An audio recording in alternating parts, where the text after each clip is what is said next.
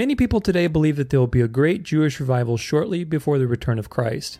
One verse that specifically is used to support this claim is Romans 11, verse 26.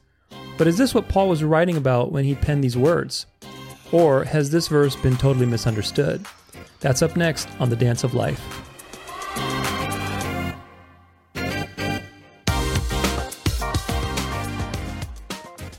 Hey everybody, welcome back to the show. Thanks so much for being here with me today. My name is Tudor Alexander. I'm your host on this wonderful day that God has made. He's made the good days and the bad days, so whatever day you happen to be going through, I hope that you're clinging close to the Lord, especially in these times that we're living in. We are living in the end times, I believe, and possibly in that generation that we'll see the Lord's return. So cling close to the Lord. If you're having a good day, then thank God. Thank God for all the blessings that you have. And remember that so many people are not blessed, unfortunately. There's so many people suffering, so many children suffering in the world. And if you are suffering, if you're going through something difficult, ask God for help. Ask God for guidance. Remember so many verses like Romans 8:29 that says that God works all things for the good for those who love and trust in Him. And so ultimately, we must remember that God has made both days, the good and the bad. And so I hope you're having a good day. But either way, today we are jumping back into an end times topic. I actually wasn't planning on doing this. I was planning on starting the Trinity series this week. So if you were looking forward to that, then look forward to it for next week, because that's when we're going to start, Lord willing. But I realized that there was this topic that I did not address in my end times series, which we just finished. And it's actually a pretty monstrous topic. It's a very big topic, because it's a verse that seems to deal with end times things. And the topic specifically that it deals with, which is basically potentially a Jewish revival in the future, is used as a foundation, as one of the key foundations of teachings like dispensationalism, pre-millennialism, even post-millennialism. So a lot of people believe that what we're going to be talking about today, the verse, the Romans 11, verse 26, and obviously the whole chapter, is talking about end times events, meaning something that's going to happen shortly before the return of Christ, very far in the future, obviously, that sort of thing. And it's a big topic, because when you read these verses, which we will, we'll read all the way through the chapter, and we'll break it down today verse by verse. When you read it initially, it seems that it is talking about such a thing. And if that's the case, that can lead to a lot of confusion. It can lead to a lot of confusion. It can lead to a lot of, debates and just basically being confused as to your end times views. Now, this episode is, again, I didn't plan on this episode, so probably in the future as other things get added to this series, we'll just tack them on the end.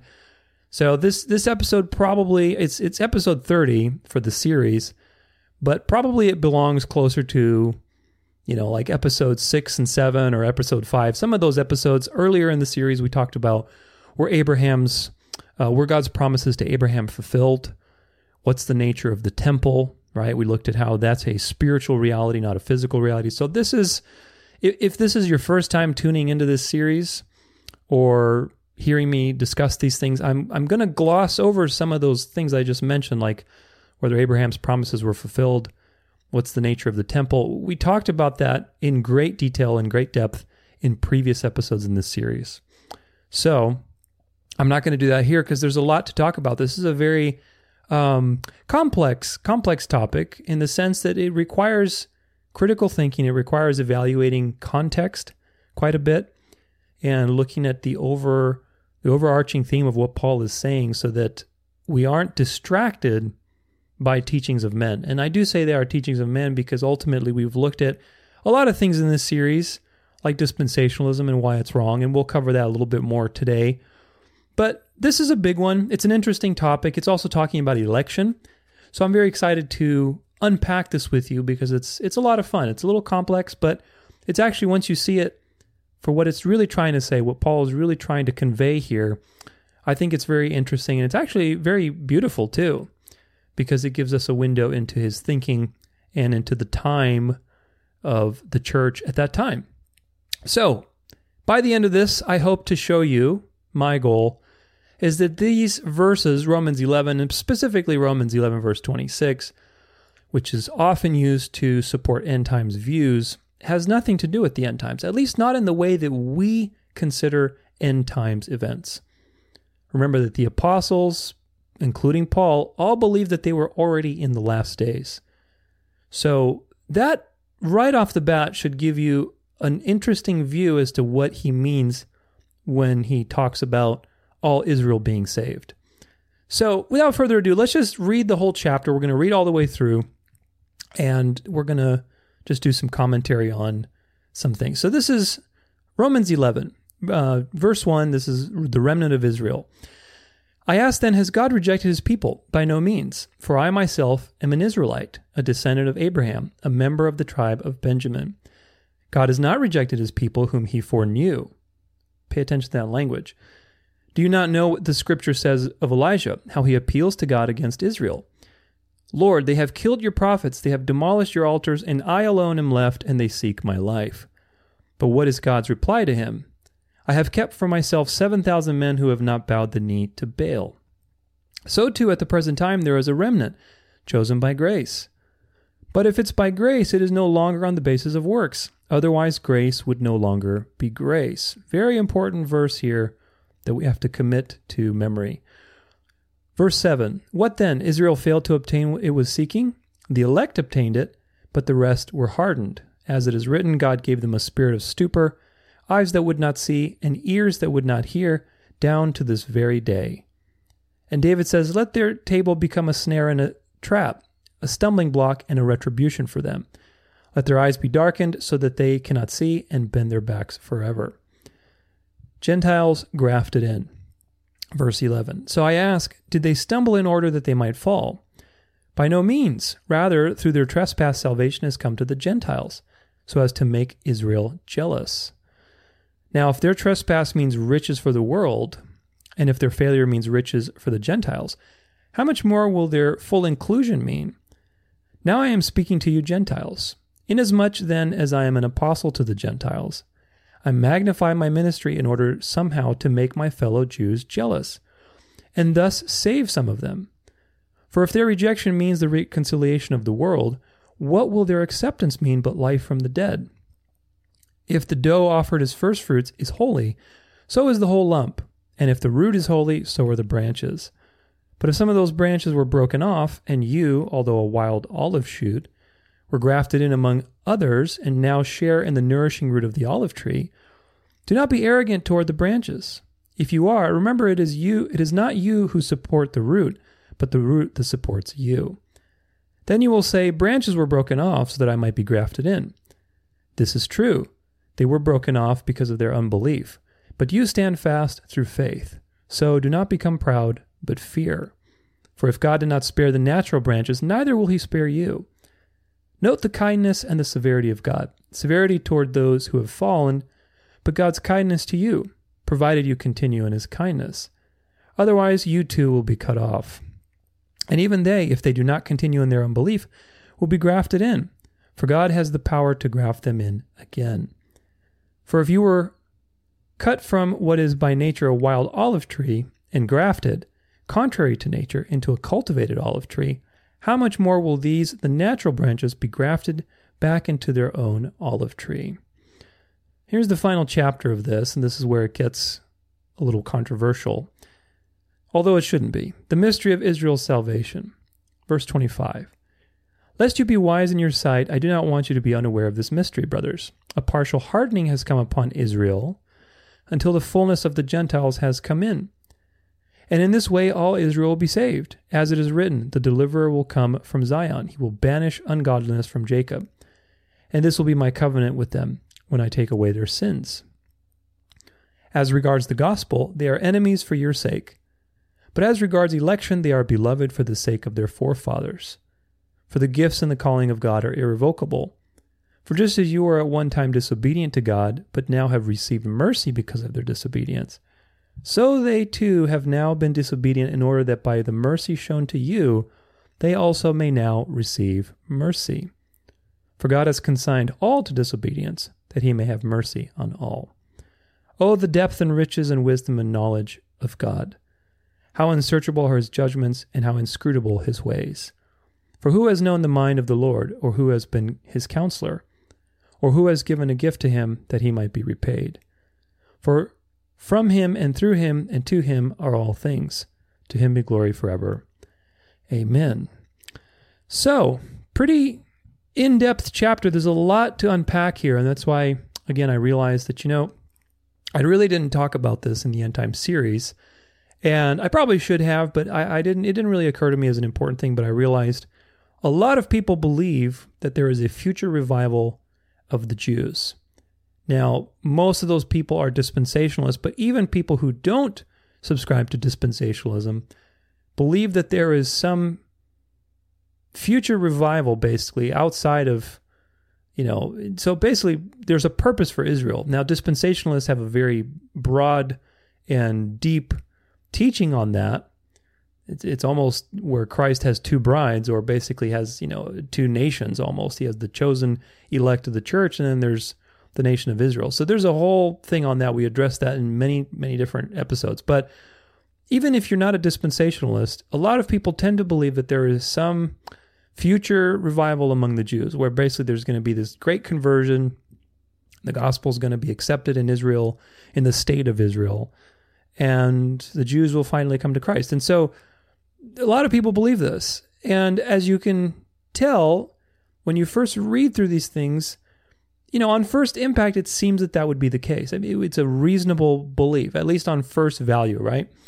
But one thing that we have to remember, and I've echoed this throughout the series, and in general, in your spiritual walk with the Lord and your reading of the Bible, you have to remember that what you see and what you react to initially is not always the truth. Most of the time it's not, because the Bible teaches spiritual things, very consistently so, especially the New Testament.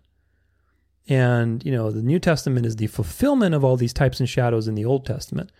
And so you cannot read the Bible and what it's saying, especially Paul, with eyes that are focused on physical things that are happening, as opposed to spiritual realities. This is a very important point. And if you have been with me for the previous episodes of the series that we did, like, for example, again, the Israel and the Third Temple, I think it's episode 6, if I'm not mistaken, but Israel and the Third Temple.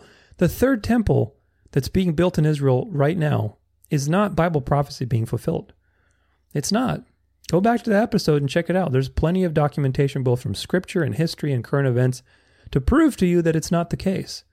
Now, it is being built, and it is being coordinated by the true Antichrist power to make people believe that we are fulfilling Bible prophecy. Now, of course, Bible prophecy will be fulfilled.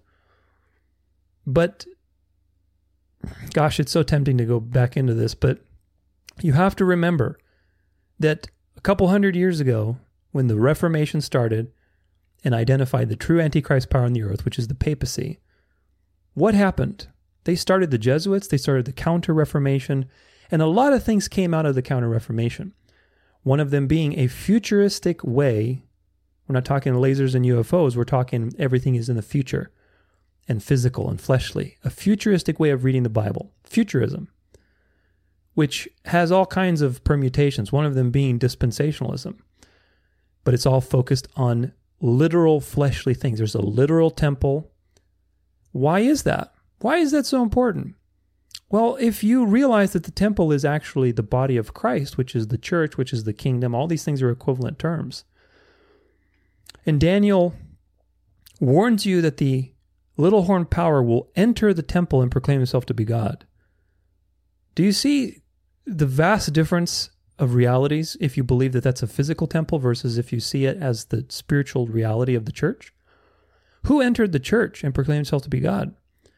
It's the Pope that's sitting between the cherubim, proclaiming to be Holy Father and forgiving sins and being the vicar of Christ.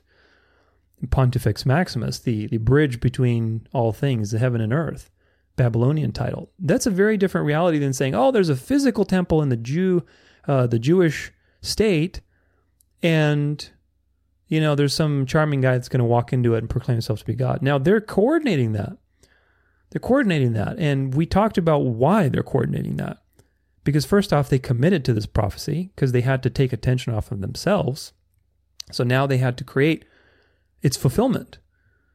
And God is letting them do that so that many people will be deceived. Because if there's a false Christ that comes down the road to fulfill this false prophecy or this false reading of Revelation, where there's a, you know, there's a garbage truck passing by, so I'm trying to gauge my speech, but it's probably fine. Where there's a false Christ that shows up and basically fulfills this false reading of Revelation, where they coordinate some Antichrist figure to go in a physical temple, and then let's say Lucifer shows up dressed as the Son of God, and a lot of people believe this. Early Christians believed this. If you recall, very early on in the series, we looked at the Didache, which is a historical Christian document. A lot of Christians believe that Lucifer would masquerade as the Son of God at the end of days and basically bring in a false counterfeit millennial kingdom, a counterfeit reign where you have to worship. Imagine if that happens, and people will be so convinced that Bible prophecy has been fulfilled because all these things are being coordinated. This is what's on the line, and this is what's motivated me. So I hope you see my heart. I mean, we're kind of going the scenic route here, but this is why it's so important to understand these things. This is why I've been so motivated to put together this series and to make sure that people know the truth. Now, these are very controversial opinions because most people believe in dispensationalism. Even if you're not a dispensationalist, most people think, oh, well, there's a future revival of the Jews. And so, again, all this stuff fits together into a false eschatology. So if we can prove that it's not what people think it is, then that releases the chains. And you know that that's not part of Bible prophecy. And even if they coordinate that and they do some sort of false charismatic revival in Israel, which they're very capable of doing, and there's some physical temple and some guy walks into it and something happens and then it seems like Jesus is here. First off, remember that the Bible says we're going to meet him in the air. That's not a rapture. That's a supernatural thing that happens when Christ returns, along with the resurrection, along with other supernatural events. So if somebody that purports to be Jesus comes around and we're not meeting him in the air, but he's doing miracles and he destroys some sort of Antichrist figure, be very discerning. This is, again, I don't know what's going to happen. I think it's a very probable possibility. I've talked about the mark of the beast. I've talked about all kinds of other things in the previous episodes. So go check those out. But again, if you prepare for the worst, then that's the best way to prepare, right? So ultimately, this is on the horizon. They are obviously trying to fulfill these things, these false things, to deceive people into something, either a false Christ, into a one-world religion under the Pope, a Christian nationalist system, which we talked about. Again, if you think I'm crazy, go back to the previous episodes. They're very well documented. But going back to Romans 11, because there's a lot to talk about today, there are three common positions for how this has been interpreted, especially verse 26. Again, now verse 26 says, and in this way, all Israel will be saved. So what does it mean by all Israel? This is the topic under debate. What does all Israel mean? And there's been three historic positions on this. And the first one is that it's the Israel of God, meaning when Paul says all Israel here, he's making a distinction between normal Israel and the Israel of God, where you have the elect people that God has chosen to save by faith that are both Jew and Gentile. So it's basically the church, the group of body of believers who have faith in Christ. It's always been by faith. Another option is that it's the nation of Israel, as in the ethnic nation of Israel. And this is the option that teaches there's a future revival among the Jews. And the third option is that it's the elect of Israel. So it's still talking about elect people, but it's just talking about the elect from Israel specifically, the ethnic elect of Israel, if that makes sense. So there's the second option was the nation of Israel, meaning the entire nation. And the third option is the elect within that nation. So it's a more niche type of topic. So I'm going to quickly address both of these options, actually all three, but the third one, the first one that I listed off, which is that Israel It's the Israel of God. This is the position that I'm going to be defending today. Now, again, if you don't agree with that, if that gives you a knee-jerk reaction, if that annoys you, then stick around with me and give me the benefit of the doubt, because a lot of people are deceived by this, and there's very, very good reasoning as to why it is the Israel of God. And it's not the nation of Israel, and it's also not the elect of Israel. But why it can't be the elect of Israel, as in the remnant of Israel, is that Paul refers to this as the mystery of Israel's salvation. Now, a mystery is something that's paradoxical. It's something unexpected. It's something that's being revealed. It's not something that's unknown. It's saying, oh, we just don't know what this is. It's something that's very purposeful and intentionally created by God. It's something, again, paradoxical. There's a lot of mysteries, right? Like the mystery of the incarnation. How is it that Jesus was both God and man simultaneously? Well, that's a mystery. Not in the sense that we don't know it, because we do know it. Jesus existed. The Bible says he was both God and man. But the mystery is, it's something paradoxical that's being revealed, that you get to marvel at. And it's the same here. When Paul says this is a mystery, he's referring to something very paradoxical, very, elusive, very interesting. So if this is talking about, if all Israel is referring to the remnant of Israel, meaning the elect out of the ethnic group of Israel, then it's not really a mystery. You see the point? It would have ended very early on in the chapter where he quotes God saying that he saved for himself 7,000 men who didn't bow the knee to Baal. Okay, that's it. That's basically the answer to the story. Has God given up on Israel? No. He's saved, just like he saved 7,000 people who didn't bow the knee to Baal, there's now a remnant. Okay, end of story. And if that was the case. But it's not the case, because Paul goes on and on and on to create this theology and to argue for something much more profound. So it can't be the remnant of Israel. That's not a very likely explanation. There's not a lot of support for that. Now, why it's not the nation of Israel? This is the main one, right? This is the main one that people believe. And I hope, again, you'll give me the benefit of the doubt if you really believe in this, because it will help free you from the chains of dispensationalism. It will help free you from the chains of futurism, because futurism and dispensationalism, post-millennialism, premillennialism, dispensationalism, gosh, those are some long words. All these are the majority of what people believe. And unfortunately, what's at stake is a future false millennial reign. And I'm serious about that. I really think they're coordinating a false millennial reign. If you have seen any of my previous episodes, especially like the Dark to Light episode, the Counterfeit Spirit, all these things we talked about. Very much so, this is on the agenda. We are moving into a false golden age. And if you believe that that's supposed to happen, you will be one of the people that will take the mark of the beast. Now, again, there's a sovereign electing purpose, so don't be afraid. Cling to the Lord, because those who God has chosen to save will not be taking the mark of the beast. It's not going to happen.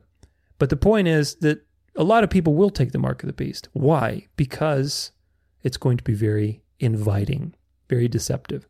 So we have to be sharp. But this is what people believe. And most people in end times, like I said, regardless of your leanings, whether you're dispensationalist or not, they believe that there's some revival among the Jews, especially because of this verse. But there's a problem. There's a lot of problems with this. And one of them is that it's been 2,000 years now, almost, of Jews that basically have died without knowing Christ and rejecting Christ. So this can't be talking about all of Israel, because most of Israel in history, ethnic Israel, we're talking about the nation of Israel, has not been saved in that sense, right? So it can't be talking about all Israel. We also refuted post and premillennialism throughout this series. Now, again, if this is the first time you're tuning in, I'm sorry this episode is at the end. I just tacked it on to the end of the series. It should belong, somewhere like number 6 or number 7, where we talk about the temple and other things like that. But post-millennialism has an optimistic future. And we refuted that over and over again, because post-millennialism is wrong about its optimistic future. There is no optimistic future in the short term. Of course, there is long term. There's eternity. Christ is going to rule on earth. It's going to be perfect. Absolutely. But the end times are not optimistic at all. Before that happens, it just goes downhill faster and faster. So postmillennialism is an illusion, and it's very much in alignment with things like the Talmud that teach basically this works-based, we are the ones who bring about the millennium. We have to convert Christianity. It's very, postmillennialism falls right into the trap of Christian nationalism. A lot of postmillennials are Christian nationalists. They're very for that agenda because the Christian nationalist system is how you bring about the millennial kingdom. Do you see the satanic underpinnings of this? Where, again, if you've followed my work, and these are not just my opinions, a lot of other people believe these things, but not too many, unfortunately, not too many. That's my goal with this series, that more people realize the truth. But postmillennialism falls right into the trap of the papacy, of this ecumenical Christian nationalist church-state union beast that is coming on the horizon, Mystery Babylon. So postmillennialism, gosh, it's so hard to say, fast at least, it's an illusion, it's a deception. And we looked at that. We also looked at Jesus being king right now. He has to be king in order to be priest. We looked at Satan being bound at the cross. It's not some future binding. We looked at the 1,000 years in Revelation 20 being metaphorical because first off, in Greek, they're plural. It's thousands, chilioi. Look it up. It's plural. It's not literally 1,000 years. We looked at all of this. The kingdom equals the church, equals the temple, equals the body of Christ, equals the Lord's table.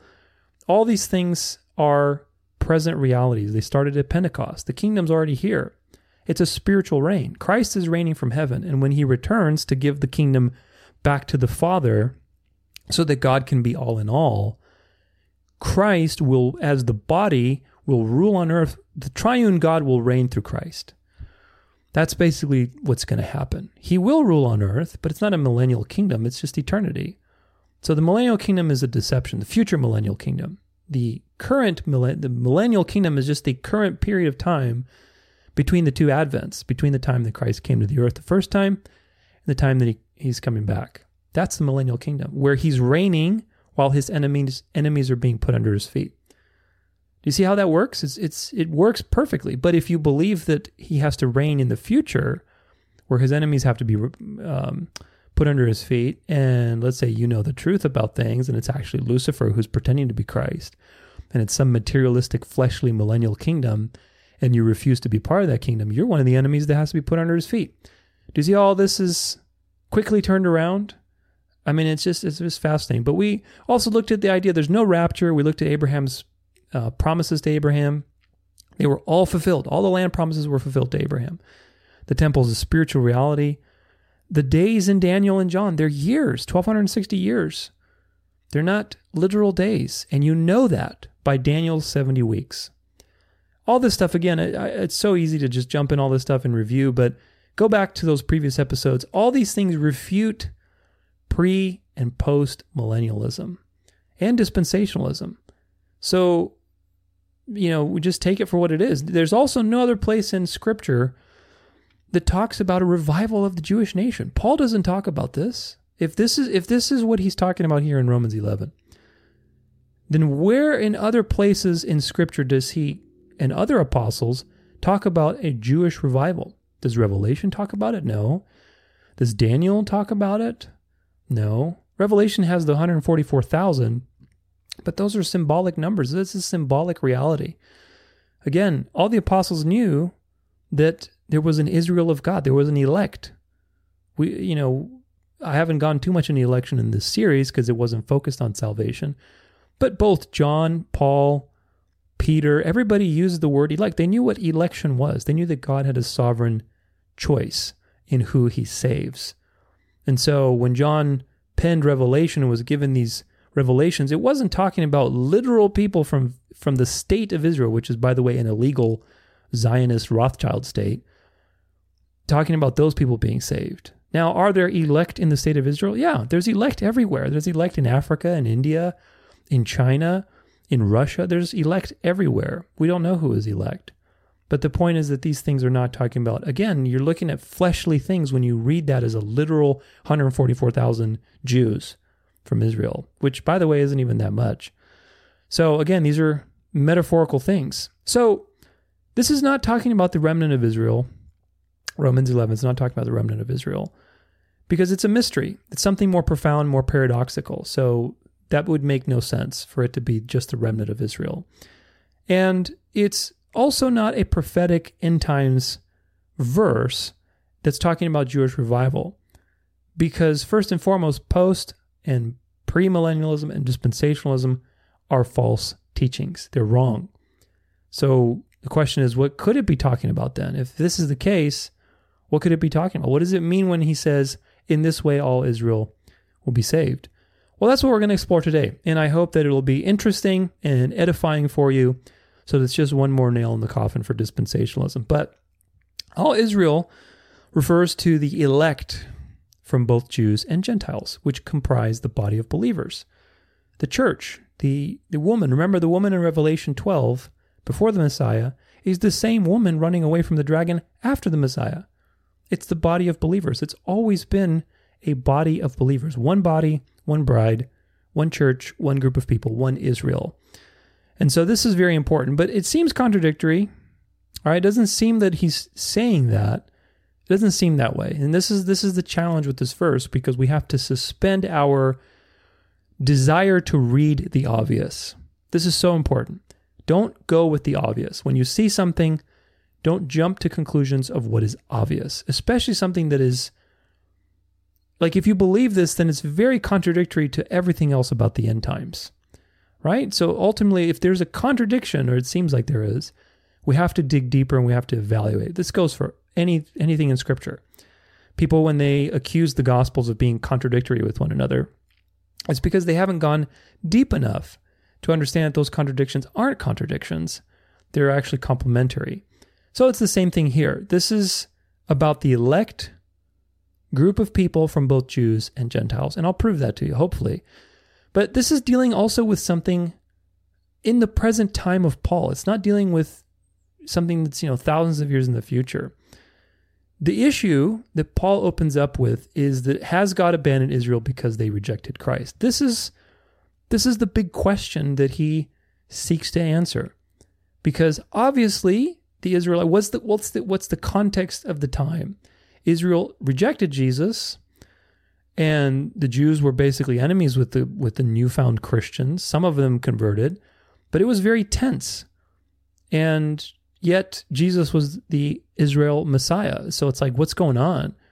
Has God rejected them? Was that it? Was their purpose just to bring the Messiah, and then now he's going to throw them away? What's God going to do with Israel? And that's a very legitimate question.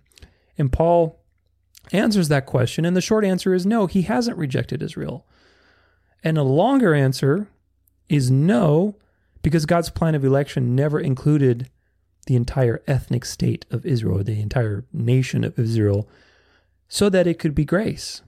And we'll circle back to this very important point so many times. If God had saved all the ethnic Israelites, which he didn't, then it wouldn't be by grace. It would be based on national heritage, on DNA, on your lineage. It would be based on something physical instead of being based on God's grace. Do you see the very important point here? Election, it had to be this way. He chose a people physically to bring about the Messiah, but out of those people, there was always a remnant. He didn't save all the Israelites. Most of the Israelites weren't saved because they were constantly rebelling and getting judged. There was a remnant that God had reserved for himself through faith and given them the ability to believe. But all Israel was not saved in history. And we know that from a lot of different places. We'll go back into this, but one of them is Daniel 12. When it says that a time will come when those who sleep in the dust of the earth will be resurrected, some to everlasting joy, some to everlasting content. Now, Daniel is a Second Temple Jew, that era at least. It was 500 years before Christ. So do you think that he was thinking about Gentiles at this point? No, he was thinking about Jews, Israelites. Some are going to be resurrected to everlasting contempt, meaning they're going to be destroyed. So even from early on, people knew that Israel wasn't, completely saved. Like, every ethnic Jew was saved by God just because they're an ethnic Jew. Election was always throughout the Old Testament. And again, this is not about salvation or election, this episode, but Election is a consistent theme throughout both the Old Testament and the New Testament. So most Israel ethnically was not saved. And that's very important because on one hand, no, God's purposes has not to just throw Israel away, but at the same time, God's purpose is sovereign and through election. And so that way it's always based by grace. So there is a remnant out of Israel. God's purpose has not stopped, but it's a remnant chosen by grace. And this is very important because it's going to explain some other things we're talking about. But I want to jump into why this is about Paul's present time and not something about the future. This is also very important because a lot of people, again, believe that this is some future thing, but if we really examine the context, we'll see that Paul is actually, his language is very much about the present time. It's not about something happening in the future, long distance future at least. And if we jump into the first verse is Romans 1, and it says, I ask then, has God rejected his people? By no means, for I myself am an Israelite, a descendant of Abraham, a member of the tribe of Benjamin. So again, this is the question that he poses. You know, has God rejected his people? And what is Paul's answer? Well, the answer is no. Look, I'm living proof. I'm a Benjaminite. I'm an Israelite. I'm saved. God has not rejected his people. And why is this important as a timestamp? Well, he doesn't say, don't you know that he's going to revive all of them or, you know, basically save all of them during the millennium? He's not talking about some future thing. He's saying, look, I'm living proof that God's purpose is still unfolding in Israel right now, today. I'm saved. I'm a Benjaminite. So God has not rejected his people, i.e. right now. I'm proof. Do you see how this is a timestamp and why it's very important? He's not saying something's, don't worry, God hasn't rejected his people, and the way you're going to know he's not rejected his people is there's going to be a future revival among the Jews. No, he's saying, look at me, I'm a Benjaminite, I'm an Israelite, Pharisee, and I believe in Jesus. So obviously God has not rejected his people. That's very important. Now, a couple of verses later in verse 5, it reads this, so too at the present time, there is a remnant chosen by grace. So again, this is a time marker. This was just in response to the issue with Elijah and God basically reserving 7,000 men for himself through election, through saving grace that didn't bow the knee to Baal. And so what does Paul say? So too now, at the present time, current timestamp, there's a remnant chosen by grace. Now again, if this chapter was about, if all Israel, let me put it this way, if all Israel meant the remnant within Israel, the elect of specifically the nation of Israel, then the chapter would end right here at verse 5. So too, at the present time, there's a remnant chosen by grace. Okay, done. Finished. No need to go on into more theology. Do you see the point? So it's not the remnant of Israel that all Israel refers to. It's a much more complex mystery. But moving on, we have other things that are very important. In verse 12 through 15, Paul talks about this mechanism of jealousy, basically that's God designed through the Jews' rejection, and that's going to basically lead to the salvation of the Gentiles because the gospel's going to the Gentiles now because the Jews rejected it, and those elect Jews that will be saved will become jealous of the Gentiles being saved and come back into the fold. So this is verse 12. Now, if their trespasses mean, this is Gentiles grafted in. Now, if their trespass means riches for the world, and if their failure means riches for the Gentiles, how much more will their full inclusion mean? Now I am speaking to you Gentiles. Inasmuch then as I am an apostle to the Gentiles, I magnify my ministry in order somehow to make my fellow Jews jealous and thus save some of them.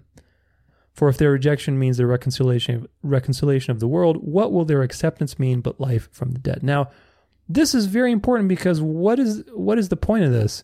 His ministry is acting right now in order somehow to make my fellow Jews jealous and thus save some of them. Is he talking about a future? Like he's going to somehow, his preaching is going to save people 2,000 years from the current present time in the letter? No. Right now, the issue is, look, there's a hardening that's come upon Israel, and That's by design. God hardens who he wills. He opens the eyes of who he wills. God hardened the Israelites so that the gospel could go to the Gentiles. And through this medium, through this mechanism, those who are elect, who are the remnant in the nation of Israel and ethnic Israel, like Paul. Of course, Paul didn't come to the gospel out of jealousy. He had his own unique situation, but the point is the same. Those who are elect and remnant of Israel will see the blessings of the Gentiles and will see what's the fruits of the work that's happening and be jealous and want to reconcile their relationship with God, to be part of this new thing. That's what's going on here. And Paul is saying, look, I hope that my ministry will do this, right now, so that I can bring some of these people back into the fold, so I can save some of them. It's very important. Now, there's also a connotation here for throughout time, although, again, this is not the primary thing, but it is a connotation in the sense that if this is the way that God designed it to work, then throughout time, we, as the elect who believe the gospel, who treasure it, who treasure Christ, should be basically a space for the Jewish people and to show them the benefits of the gospel and the benefits of having a relationship with Jesus so that those who are elect will come to Christ. Now, if you're a dispensationalist, and again, this I've outlined this before, if you're a dispensationalist or if you believe that, don't worry, God's going to have a future revival among the Jews in the future, then what does that mean? That means that evangelism is null and void, at least for the current time. And the question is, how do you know when to start the revival? I mean, who is going to start it, right? If you're thinking there's some future revival, who's going to do that? Of course, in that understanding, somehow God will create a revival, but nonetheless, you're basically saying, well, we don't need to evangelize to the Jews until that time. Do you see the problem with that? Jews, just like Africans, just like Chinese, just like Mexicans, just like Europeans, everybody needs the gospel. But if you believe that, oh, don't worry, they're going to have a future revival, that means you're saying, well, it's okay for the current people to keep dying in their sins without the gospel. Do you see the big problem with that? I hope you do, because Paul wouldn't have thought that way, especially from his current words. The ministry that Paul has embraced is this ministry to the Gentiles. He's the apostle to the Gentiles. And he hopes that through his work, in the mechanism that God has created through this rejection of the Jews so that the gospel can go to the Gentiles, and then the elect of the Jews will get jealous, he's hoping that he'll be part of that. So it's a present time situation. Now, later in verse 30 through 32, again, you see some timestamps. For just as you were at one time disobedient to God, but now, pay attention to the word now, have received mercy because of their disobedience, so too have now been disobedient, in order that by the mercy shown to you, they may also now receive mercy. For God has consigned all to disobedience, that he may have mercy on all. So now, the word now appears 4 times. It's a very present moment thing. It's a present moment reality. You were disobedient, and now you've received mercy. He's talking to the current Gentiles. And because of that, those who are elect of Israel will respond to you receiving mercy now, and they will now receive mercy too, because they were disobedient. You see how it works? It's very brilliantly organized. Again, in verse 24, he talks about basically how they were provoked to jealousy, and then they're going to return back into this grafted tree of different types of branches. He says, for if you were cut from what is by nature a wild olive tree and grafted, this is the comparison to the thing we just read, it's before that, contrary to nature into a cultivated olive tree, how much more will these, the natural branches, be grafted back in to their own olive tree? So this is verse 24. It's just a few verses before verse 30, which we just read. So he went on this elaborate metaphor of a tree with different types of branches. And why is that important? Because the tree being grafted is a present reality. Those who were disobedient, the Gentiles, were grafted into the olive tree. And some of the branches were taken out, right? But some of those disobedient were elect, and they're going to come back because of jealousy. They're going to be grafted back in, even more naturally, because, of course, they're part of the natural tree. They're part of the heritage. But again, God's sovereign purpose is not based on DNA. It's based on faith. So this is a very important point. So Paul is writing to the Gentiles. It's very clear that Paul is writing to the Gentiles about his Jewish brethren. It's a present reality. It's a present time thing. Paul reminds them that God still has a purpose for Israel, and one of the proofs of that is his own life in the present moment. It's not about showing proof because of some future thing that's going to happen. These are present realities. Paul also recognizes God's sovereign election at work through the Jewish people. And we know that through the remnant that he quoted from Elijah's interaction with the prophets, how 7,000 were reserved, that didn't bow the knee to Baal, and himself, and he talked about basically the olive branches being grafted back in. He mentions the word elect several times. So there's a lot of election in Romans 11. It's very important. He recognizes that God's purpose is still unfolding, not that's going to unfold in a future reality 2,000 years from now. And of course, Paul also hopes that his ministry was going to lead to the salvation of the Jews, the elect Jews, not the nation of Israel, but the elect Jews, the ones who are destined to respond to the conversion of the Gentiles with jealousy, just as God made it. So this is all unfolding in the real present time. And of course, the language in the chapter throughout, as we noticed, is very much focused on the unfolding of the current time. So if dispensationalism is wrong and futurism is wrong, and it's very clear that this is talking about the present time, as a very present reality throughout the chapter, then what does all Israel mean? What's it referring to? What does it mean when he says that the fullness of the Gentiles has to come in? And there's a partial hardening until the fullness of the Gentiles comes in. What does that mean? And that's what we're going to explore today. And we're going to make sense of it, because if this is not an end times verse, as most people believe, how do we make sense of it? And there's actually... you can make much more sense out of it. I think that the sense that you make is much more profound and interesting than something as simple as, oh, there's just going to be a great revival among the Jews in the future. I mean, it's a very obvious, low-hanging fruit, going with the fleshly, physical things that you see rather than thinking and using context. And again, look, I don't blame anybody, because it's very easy to go that route. This requires a lot more in-depth context and reading and understanding Paul's writings in other places too. But I want to give you 5 things to consider. And the first is that the word Israel can be used to mean different things, even in the same sentence. And we're going to give you an example, Romans 9, verse 6 through 8. But it is not as though the word of God has failed, for not all who are descended from Israel belong to Israel. Not all are children of Abraham because they are his offspring, but through Isaac shall your offspring be named. This means that it is not the children of the flesh who are the children of God, but the children of the promise who are counted as offspring. Very important couple of verses. Not all who are descended from Israel are Israel. What does that mean? We have a sentence where Israel is being used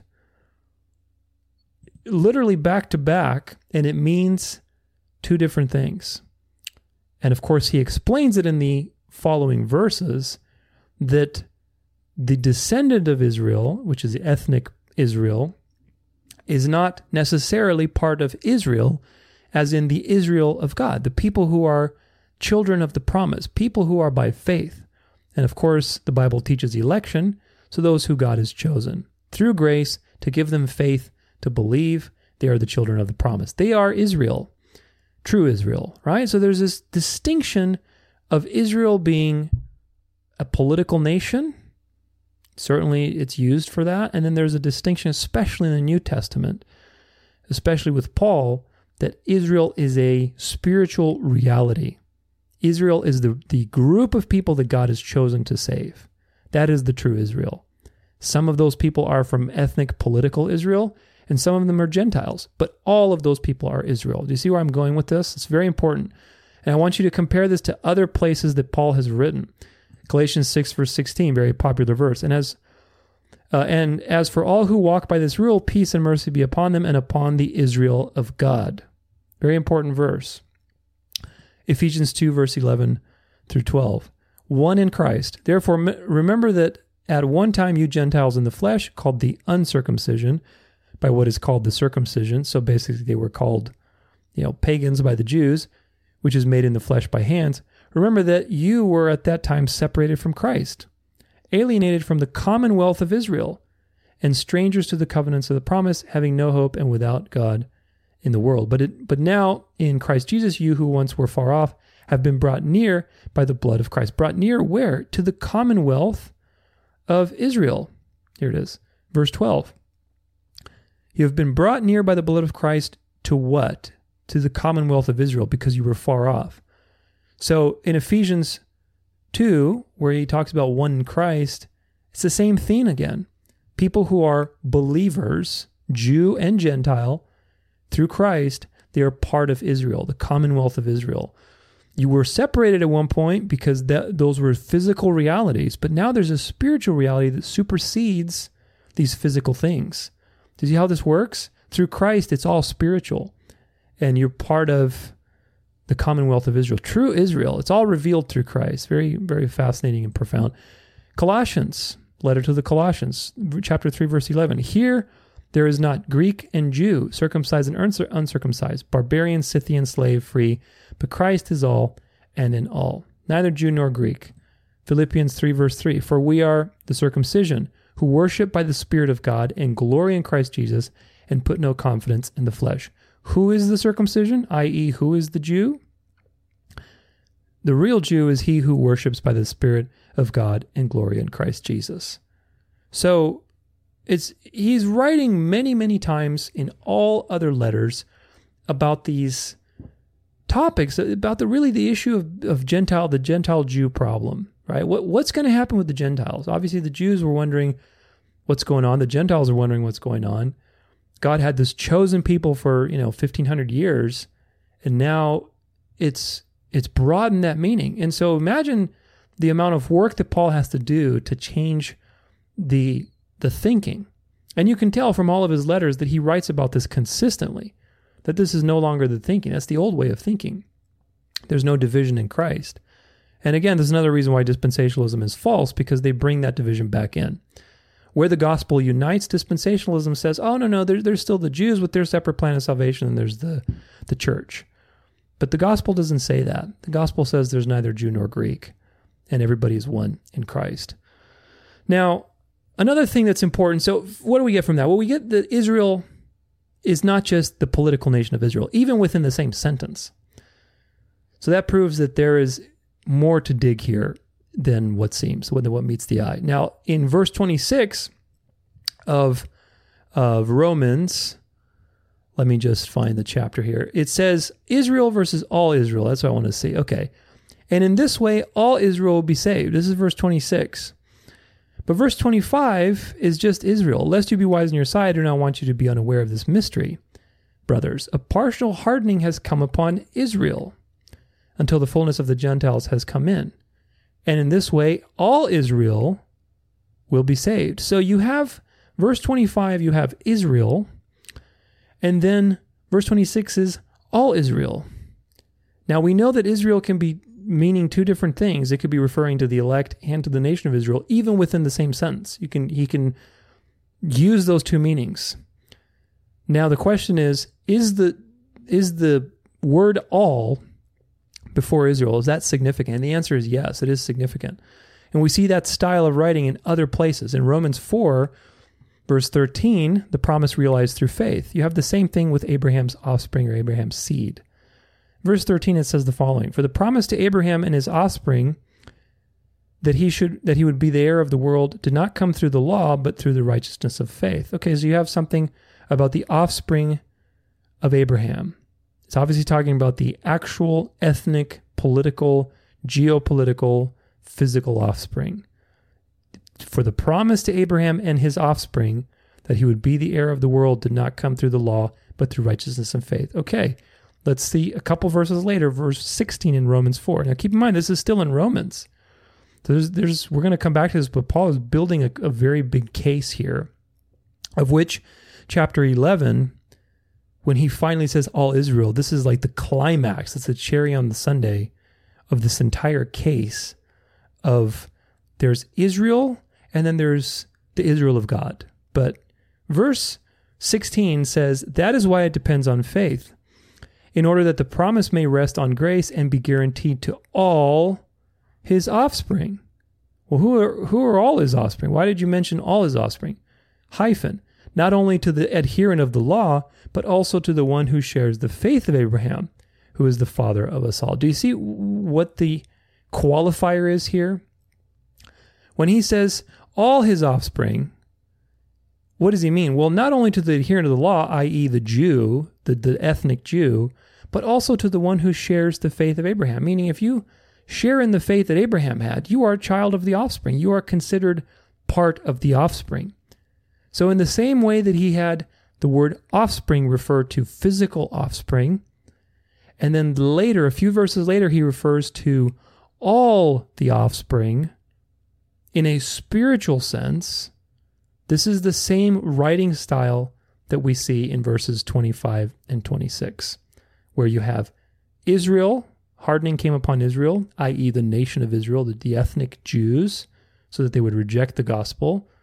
But that's going to lead to the Gentiles being converted, which is going to provoke the elect Jews that God has chosen to save, because his purpose is still unfolding, obviously because of Paul. It's going to lead those people to come back into the fold and be saved. In this way, all Israel, spiritual Israel, will be saved. This is the mechanism whereby all Israel will be saved. Not, this is how geopolitical nation ethnic Jews will be saved. Do you see? Very big difference. I hope you do. I hope it's becoming obvious. Now we know in Romans 11, verse 30 through 32, that all relates to Jews and Gentiles. For just as you were all at one time disobedient to God, but now have received mercy because of their disobedience, so they too have now been disobedient, they being the Jews, in order that by mercy shown to you, they also may now receive mercy. Now get this, verse 32, for God has consigned all to disobedience, that he may have mercy on all. Now Paul uses all, the word all, in his letters in a very specific way. He's not talking about every person under the sun, because if he were, that would be universalism. You have to reject that. Think about it. If God has consigned all to disobedience, okay, that part's true, that he may have mercy on all. Wait a minute. Mercy on everybody? So he's going to save everybody? Well, that's not true. It can be plainly seen from history. So what is the all? Well, the all refers to the two groups of people that Paul was just talking about. He was just talking about how the Gentiles were disobedient, and how the Jews are going to be disobedient, and that's going to lead to their coming back to the gospel. All, in brackets, refers to the Jews and Gentiles. And we have this pattern throughout a lot of other places in Romans. All is not all people. It's not a universalist thing. It's talking about Jews and Gentiles. He uses it to mean all kinds of people in other places. He uses it to mean all the elect. Or most of the time, especially in Romans, he means Jews and Gentiles. So all doesn't mean all people. This is a very important point, because a lot of people also use these verses, not specifically this one, but other places where the word all is used to support universalism, or even to support Arminianism, which is, again, I don't want to get into too much of that because this is an end times episode, but Arminianism is the idea that, well, your free will can activate your salvation. God doesn't really have a sovereign purpose in making people be saved. He just offers the opportunity, and so everybody can take the opportunity. Well, that's not true. If you really underline and understand the context of when the word all is used, it's very clear that it's not talking about all people. But again, that's a can of worms. I'm not going to get into it. Separate series for that, whole series on salvation. But this episode is about end times. So what other places does Paul use this same language and is very clearly referring to Jew and Gentile? Well, let's take a look. Romans chapter 3, verse 9. No one is righteous. Verse 9. What then? Are we Jews any better off? No, not at all. For we have already charged that all, both Jews and Greeks, are under sin. So what is all referring to? Jews and Greeks, Jews and Gentiles. Right? As it is written, no one is righteous, not one. No one understands, no one seeks for God. All have turned aside. Together they have become worthless. No one does good, not even one. All in this context is referring to Jews and Gentiles. A couple verses later in verse 21, the righteousness of God through faith. But now the righteousness of God has been manifest apart from the law, although the law and the prophets bear witness to it. The righteousness of God through faith in Christ Jesus for all who believe. For there is no distinction, for all have sinned and fall short of the glory of God, and are justified by his grace as a gift through the redemption that is in Christ Jesus. Now, is this is very important, okay? That's why I kept reading. If all is talking about everybody under the sun, all have sinned and fall short of the glory of God and are justified by his grace as a gift. So everybody's justified by his grace as a gift? Or are we talking about Jews and Greeks, Jews and Gentiles, and those who are justified? There will be people that are justified from both camps, both tribes, Gentiles and Jews, and those people are elect. Otherwise, you have universalism. So again, the consistent thread here is he's always addressing the Jew and Gentile problem. It's very important that we see that. And again, Romans 10, verse 12, for there's no distinction between Jew and Greek, for the same Lord is Lord of all. What is all referring to? Jew and Greek, bestowing his riches on all who call on him. Now again, doesn't mean that you have the ability to call on him. He bestows his riches on all who call on him. What's the point of this? It's that Jesus is not just for the Jews. Jesus is for both Gentiles and Jews. Again, he's building the case of this is expanding now. It's not just a Jewish thing anymore. There's an Israel of God. There's an electing purpose that involves some people from the nation of Israel, but a lot of people from outside the nation of Israel.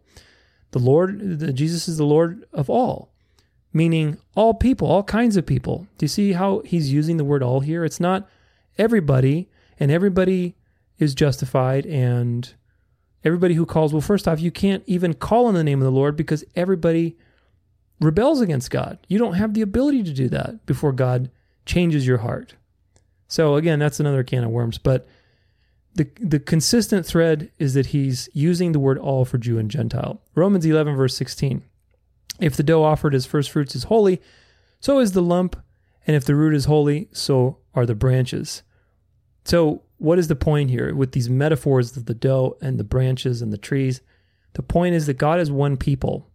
He has one electing purpose. There's no separation. Okay, there's a tree. That tree is Israel. Now, that tree has certain branches that are cut off and other branches grafted in, and then maybe some of those branches that were cut off will be grafted back in. But the tree itself is the promise. It's the promise he made to Abraham. But that promise is not restricted to the ethnic nation of Israel. There's an electing purpose. Otherwise, it would be based on DNA, physical stuff. It's based on spiritual stuff, which is grace. Otherwise, it wouldn't be grace. So there's only one way to be saved, and that's through Jesus. And if there's only one way to be saved, what does that mean? Well, it means there's only one people. There's only one people of God. Do you see why, again, dispensationalism is an error? It teaches basically that there's two people of God. There's the Jews who have this special place in God's heart for whatever reason, and he who wants them to make this third temple and to offer sacrifices, and that way they're going to finally learn their lesson. I mean, doesn't make any sense. It really doesn't. And then you have the church, which is the elect of God. But then wait a minute, how does that work? If Christ has a bride, does he have two brides? Doesn't make any sense. There's one way to be saved. There's one people. This is what the gospel teaches through and through. And Paul has been trying to build this context throughout Romans. We're going to get back to this point a little bit later, but Israel can be used in different ways. And that's very clear. So when he says all Israel as a way to distinguish from Israel within the same context, he's meaning something different because he does the same thing in other places with the offspring and all his offspring, with the all constantly referring to Jew and Greek, Jew and Gentile, meaning like in an inclusive sense. God is God of all. right? God is going to have all kinds of people. Like when Jesus says, you know, when the Son of Man is lifted up and I'm going to draw all people to myself. Does that verse mean I'm going to draw everybody and everybody's going to be saved? No. All means all kinds of people, meaning Jew and Gentile, Chinese, Black, Mexican, German, Russian. There's going to be all kinds of people that are going to be drawn to Christ because the church is a living, diverse thing, all one under Christ, neither male nor female, neither Jew nor Greek. This is what the gospel teaches. So we have to be consistent. Now, reason number two is grammar and context. And for this first one, I'm going to refer to the interlinear because there's an interesting part of the grammar in Romans 11, verse 25. So if we go to the interlinear, this is Romans 11, 25, and it's always good to consult interlinear with these types of verses because translations are never 100% accurate. You know, I mean, they're good for the most part, but sometimes with these types of things, the word in question might make a huge difference, and you'll see what I mean. Romans 11, verse 25. Now I'm reading the literal English right under the Greek. Now, for I want you to be ignorant, brothers, of the mystery, this, that not you may be in yourselves wise, that a hardening in part to Israel has happened until that, it's very important, the fullness of the Gentiles may come in. So why is this important? I highlighted the word that, until that. It's not just until the fullness of the Gentiles comes in, as some sort of like there's a hardening on the part of Israel until everybody in the Gentiles has been converted, then finally they're going to get their chance to have a revival. That's what futurism believes. But that's not what this is saying in the original language. It's saying until that in the sense of that, as in this is the mechanism. In other words, another way to read it would be a partial hardening has come upon Israel, or the Jews, literal ethnic Israel, so that, right? That being like, what's the mechanism? So that the fullness of the Gentiles can come in and be saved. Come into what? Come into the tree, can be grafted in. In this way, all Israel, meaning the Israel of God, both Jew and Greek, Gentile, will be saved. This is what it's really saying. Now, a lot of people in history have believed this.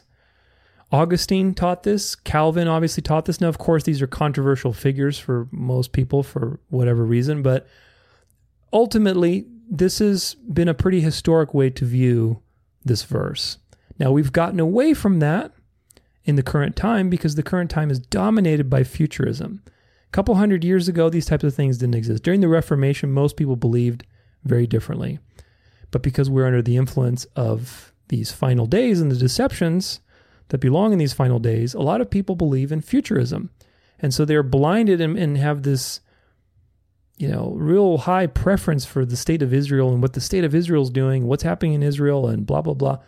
When in reality, these are just shows. It's a show being put on to deceive you so that the end, which is a false millennial reign, possibly a false Christ, all of those things will be accepted and the mark of the beast will be given out. But I digress. Now, another thing that's important within this verse 11 to verse 25, until the fullness of the Gentiles has come in. Now, Paul is referencing when he's saying come in, what does he mean by that? He's referencing the metaphor of the tree and the olive branches that he just spent like 12 verses previously, verse 11 through 24, outlining this elaborate metaphor of being grafted in the tree and the lump, and all these metaphors talking about basically the one tree, but that has different branches. The Gentiles are grafted in where the previous branches were cut off, but the tree itself is all Israel. See the point here? When it says in this way, he's talking about the hardening that's come upon the Jews by God's sovereign electing purpose, because remember, God elects people to save and he elects people to harden. That's his choice, to use how he wills. And we'll look at this in a little bit later when we look at the case that Paul has been building in Romans to prove this point about election. But the hardening that's come upon the Jews has led to the Gentiles being saved, which is going to in turn lead to the Jews who are elect to be jealous and become grafted back in like natural branches. This is all happening in the present time. He's explaining what is God's purpose for the present time with all this stuff going on, with the conversions happening, with the Jews rejecting and they're persecuting Christians, and some of the Jews are converting. Like it's a madness. It's crazy. It's a very hectic time. And of course, Paul is trying to bring clarity. And this is going to last as long as it takes because this is the mechanism. Now, it's very important to remember that there is still a sovereign electing purpose for the Jews, with Paul being an example. And that's what he keeps reminding them. But he also tells them to not be wise in their own sight. Don't be wise in your own sight. Don't be conceited. And he gives this hypothetical example of a Gentile. In verse 19, he says, "Then you will say, branches were broken off so that I might be grafted in." So it's kind of like, look at me, I'm so great. And he says, "That is true. They were broken off because of their unbelief, but you stand fast through faith. So do not become proud, but fear." So he doesn't, this is a very important verse too. And again, it gives us insight into what's really being discussed here. Paul doesn't say, well, you're not grafted in to replace them, but you're just grafted in to be beside them. He doesn't say that. He says, yeah, you were grafted in to replace them, the ones that were broken off, but remember that you exist by faith. You weren't grafted in. This is, I hope I can explain this well because it's such an important point. You were not grafted in by the same reason that the Israelites thought that they were the chosen people. Okay? The Israelites basically had a very nationalistic pride that we're God's people. We're, just because I'm by blood, I'm righteous. I'm basically the best thing since sliced bread.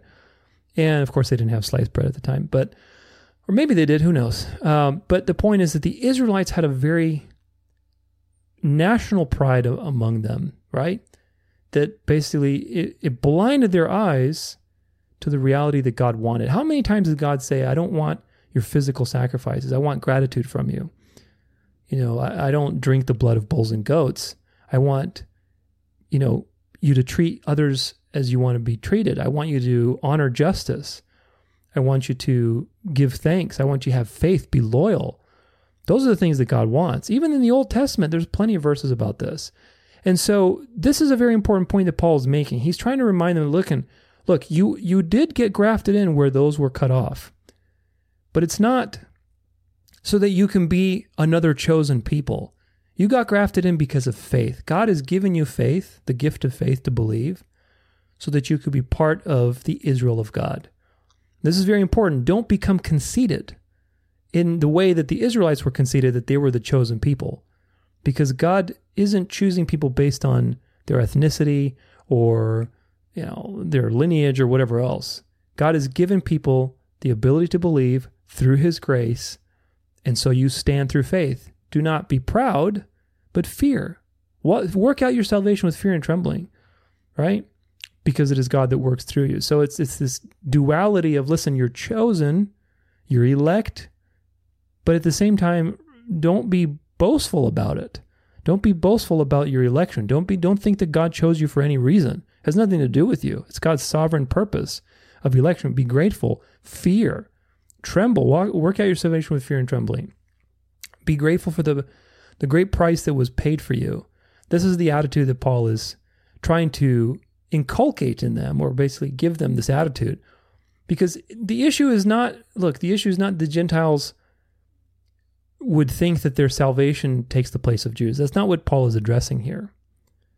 The issue is, don't presume that God is made a new chosen people, like he's just repeating the same process of the Old Testament, and that you can be saved without faith. Because a lot of the Israelites in the Old Testament believe, well, I'm an Israelite, so there you go, I'm favored. Well, no, God wants faith. It's not about your bloodline. And that's very important. He doesn't want the Gentiles to repeat the same error of the Israelites. And that's very important, because their salvation is also based on Abraham's promise, right? He talks about how the root supports you. This is, I believe, verse 17. Let's take a look at that. But if some of the branches were broken off, and you, although a wild olive shoot, were grafted in among the others, and now share in the nourishing root of the olive tree. The nourishing root of the olive tree. What is the olive tree? Is the olive tree the ethnic state of Israel, and that's what's nourishing them? Or is it the promise of Abraham? The nourishing root. Who is the root? Who is the branch? Who is the vine? Remember all those words? They're used for who? Jesus. The olive tree. The body of Christ. He's the tree. He's the church. He's the everything that we're part of. Apart from me, you can do nothing. Verse 18, do not be arrogant toward the branches. If you are, remember it is not you who support the root, but the root that supports you. Very important. So he's reminding them again of God's sovereignty in salvation, to be humble, to be, kind with the Jews, to show them love, because again, that's going to provoke them to jealousy. They're going to see how blessed these people are and how different their lives are, that they have a new heart, and they're going to want and long to be with God. The ones that are elect, at least, they're going to respond to that with jealousy because that's the way God ordained it, and they're going to come back and be grafted in as natural branches. But the tree, very important point, the tree is not ethnic Israel. That's not the nourishing tree. The nourishing tree is a spiritual reality. It's Christ. It's all Israel. It's the body of believers that are based on the promise of faith that was made to Abraham. It's a spiritual reality. So the point is that the Gentiles' salvation, it's not replacing the Jews with a new election. There's no new chosen people. The Gentiles are part of Israel. It's coming back into a greater reality. All Israel is a conglomerate spiritual reality. It's not a physical thing. Now, of course, it was typified by physical Israel, but all Israel in the context of this chapter is a conglomerate spiritual reality. It's a conglomerate reality of both Jews who are elect out of the nation of Israel, because most of those people were not elect, and Gentiles who are elect. Most of the Gentiles aren't elect either. It's just a group of people from all nations, all tribes, all tongues, including Israel, that comprise the church, which is the body of Christ, which is the temple, which is the Lord's table, which is the kingdom, which is all Israel, the Israel of God. Now, number 3 in this reasoning is that, again, Paul refers to this as a mystery, the mystery of salvation, and that's right before verse 25. Now, again, if all Israel is talking about the elect of Israel, then this is not a mystery. It can't be a mystery because it's not a mystery. It would have just stopped at verse 5. Now, if all Israel means the Gentiles are equal heirs with the Jews because of the Jews' rejection, this is now something a lot more complicated, a lot more complex and interesting, very paradoxical. Right? Like, how does that work if, because of the Jews' rejection, that's the reason the Gentiles got to get the gospel? And then the gospel redeeming the Gentiles is going to make the elect Jews jealous. That's a mystery. That's a very fascinating working of God. Now, we know that Paul has used this language in other places. In Ephesians 3, verse 1 through 6, he's talking about the mystery of the gospel revealed. So let's read that for a bit. For this reason, I, Paul, a prisoner of Christ Jesus, on behalf of you Gentiles, pay attention to the language here, because there are going to be a lot of parallels. Assuming that you have heard of the stewardship of God's grace that was given to me for you, how the mystery has been made known to me by revelation, as I have written briefly. When you read this, you can perceive my insight into the mystery of Christ, which was not made known to the sons of men in other generations, as it has now been revealed to his holy apostles and prophets by the Spirit. This mystery is that the Gentiles are fellow heirs, members of the same body, and partakers of the promise in Christ Jesus through the gospel. So what is the mystery of the gospel, according to Paul in Ephesians 3? The mystery of the gospel is that, we see it right here in verse 6, the mystery is that the Gentiles are fellow heirs, members of the same body, and partakers of the promise in Christ Jesus through the gospel. This is a vastly new reality. If you put yourself in Paul's shoes, where you have 1,500 years or more of history where it was just the chosen people, and now suddenly the Gentiles are part of the chosen people? How does that work? On what basis is God doing that? Well, the basis is faith. It's grace. It's something invisible. It's something you can't see. It's an electing purpose. That's been the whole point of the Bible, is to get you to realize the invisible things, the hidden things. The physical things of Israel were types and shadows for the future reality revealed in Christ. And a lot of people still struggle with this today. They struggled with it, 2,000 years ago when Paul wrote this. How can this be? How can Gentiles be part of Israel? How can you say that, right? Well, people still struggle with that today. People still struggle with election. People still struggle with, predestination. People still struggle with Israel having a remnant and this is not talking about the nation of Israel. A lot of people struggle with that. So it's no mystery, right? In that sense, no mystery that people still struggle with. But look, both of these texts that discuss the mystery, right? One of them says the mystery of the gospel. The other one's the mystery of Israel's salvation. Very interesting parallels. Both of these texts address the Gentiles. Both of these texts deal with Paul's ministry being about the Gentiles. Remember, I highlighted this first in the beginning. For this reason, I, Paul, a prisoner of Christ Jesus, on behalf of you Gentiles.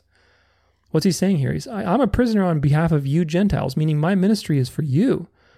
And we know that in Romans 11:13, he says, now I am speaking to you Gentiles, inasmuch then as I am an apostle to the Gentiles. So Paul is, in both of these, it's addressing the Gentiles. It's talking about Paul's ministry being on behalf of the Gentiles. Both of these letters address the Jew-Gentile problem, right? Which is just this conflict, like what's happening with the Gentiles, what's happening with the Jews, because they're rejecting it and the Gentiles are coming in. This is madness at the time, right? But that was the will and purpose of God, to bring everybody into all Israel. And of course, both of them also put the Jew-Gentile situation on equal par with one another. Both of these letters, in Romans 11 and in Romans in general, but also in Ephesians, Jew and Gentile, and in other places too, we saw many other places, Galatians, Colossians, Paul puts Jews and Gentiles as equal heirs. Now, specifically in Ephesians, this is talking about the gospel. This is the mystery of the gospel, that the Gentiles are equal heirs. So it's reasonable to believe, where am I going with this? It's reasonable to believe that the mystery spoken about in Romans 11, verse 25 and 26, the mystery of Israel's salvation is parallel to the mystery of the gospel. It's this mystery that there are both Jew and Gentile in the Israel of God. It's a mystery, and that mystery is because it's based on faith and God's sovereign grace. It's not based on something so obvious and simple and fleshly as, well, what nation are you born in? What's your ethnicity? Who's your father? Remember when Jesus was rebuking the Pharisees and they said that Abraham was their father? And he said, no, your father's the devil. And what did he mean by that? It's a spiritual father. And that's what it's always been about, spiritual things, not physical lineage. So the mystery is very much probably talking about the mystery of the gospel. There's a lot of parallels between Paul's writing in Ephesians and Romans. And again, just another reason why this is talking about something much different than just, again, like the political salvation of a nation or even the remnant of an ethnic nation. It's much more broad and interesting. Now, number 4, which is a very important point in all of this presentation, is that Paul attacks the Jewish entitlement to, their own salvation, and he's reshaping the meaning of Israel throughout the context of Romans. This is now a broader view that we're going to look at, and looking throughout the whole letter of Romans, that he's building this case step by step and dismantling the entitlement of the Jews as the chosen people, building a case that God's electing purpose is the one that determines who is saved, number 1. And number 2, that when it's all said and done, Israel is actually a conglomerate spiritual reality. It's no longer a physical reality. And of course, he has to really build that case, because remember that the time that he's living in, the conditions of the time. So we start with this idea that, first off, Jews believed that they were basically saved because they're circumcised. Now, there's a lot of places and a lot of letters where Paul addresses this, that he's addressing Jews and saying, look, circumcision doesn't mean anything. It's your faith, right? It's the circumcision without hands that really matters. And all these things were just shadows and types for future realities. So you have to realize that this is what the Jews believed. They were very nationalistic. They believed that if you're circumcised by the flesh, you're saved. You're part of the covenant of Abraham, you're good. You're going to be resurrected and you're going to live forever and, you know, you have eternal life. It's your association that saves you. Just like today, the church, the Catholic Church says, well, as long as you're, you know, there's no salvation outside the church. So your association in the church and doing religious works and going through the rat wheel of sacraments is what saves you, as opposed to a genuine saving, trusting faith in Christ. Now, I'm not saying there's, you know, Catholics who don't have that, but the institution is the same as what the Old Testament Jews believe. It's just the same thing with a different bow. It's a works-based legalistic righteousness, which is impossible. But that's what the Jews believed. And so we begin with Romans chapter 2, where he says, there will be tribulation and distress for every human being who does evil, the Jew first and also the Greek, but glory and honor and peace for everyone who does good, the Jew first and also the Greek. For God shows no partiality. What is he saying here? Well, he's basically saying, look, it doesn't matter if you're born a Jew and you're circumcised. If you have done evil and if you have not had faith in God, you will be, you know, judged. Doesn't matter if you're Jew. So he's attacking this entitlement that just because they're Jewish and circumcised, that you're immune from God's wrath because you're the chosen people. Not at all. God does not play favorites based on your lineage. God wants faith. And so he's dismantling this idea that no partiality means no favoritism, is really what it means. But a couple of verses later, in verse 25, chapter 2, verse 25 to 29, it reads, for the circumcision indeed is of value if you obey the law, but if you break the law, your circumcision becomes uncircumcision. So if a man who is uncircumcised keeps the precepts of the law, will not his uncircumcision be regarded as circumcision? Then he who is physically uncircumcised but keeps the law will condemn you, who have the written code and circumcision but break the law. For no one is a Jew who is merely at one outwardly, nor is circumcision outward and physical. Do you see how he's just throwing everything they understand on its head? But a Jew is one inwardly, and circumcision is a matter of the heart, by the Spirit, not by the letter. His praise is not from man, but from God.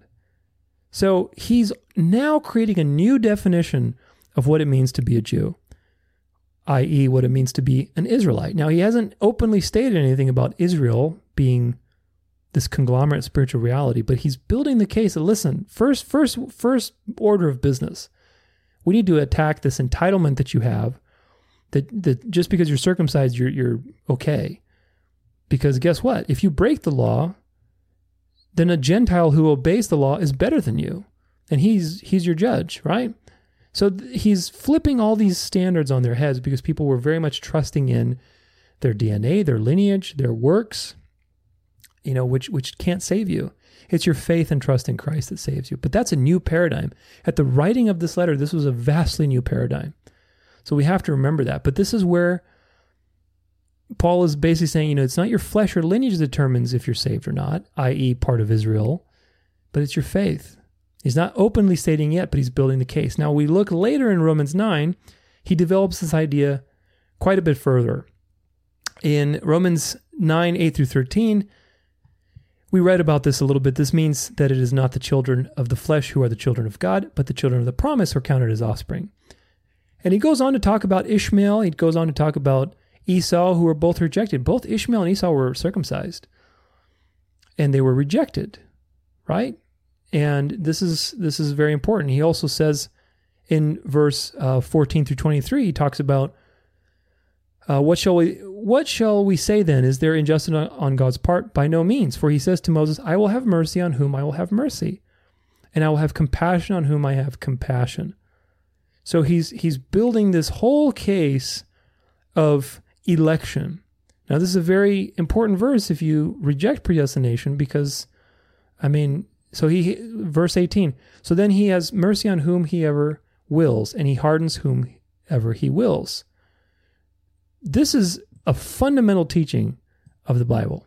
God does whatever he wants. He hardens who he wants to harden. He has mercy on who he has mercy. He stops people from sinning in the Old Testament. He moves them around. He gives them a new heart. He hardens them like Pharaoh. God is sovereign. And in this example here, Paul also talks about vessels, like verse 20, but who are you, O man, to answer back to God? Will what is molded say to its molder, why have you made me like this? Has the potter no right over the clay to make out of the same lump one vessel for honorable use and another for dishonorable use? What if God, desiring to show his wrath and to make known his power, has endured with much patience vessels of wrath prepared for destruction, i.e. the reprobate, in order to make known the riches of his glory for vessels of mercy, which he has prepared beforehand for glory? So again, chapter 9, what is he doing? He's building the case for election. He just flipped on chapter 2, flipped the whole paradigm on its head that, listen, just because you're Jew doesn't mean you're saved. Dun, dun, dun. Cue the dramatic music. Very dramatic.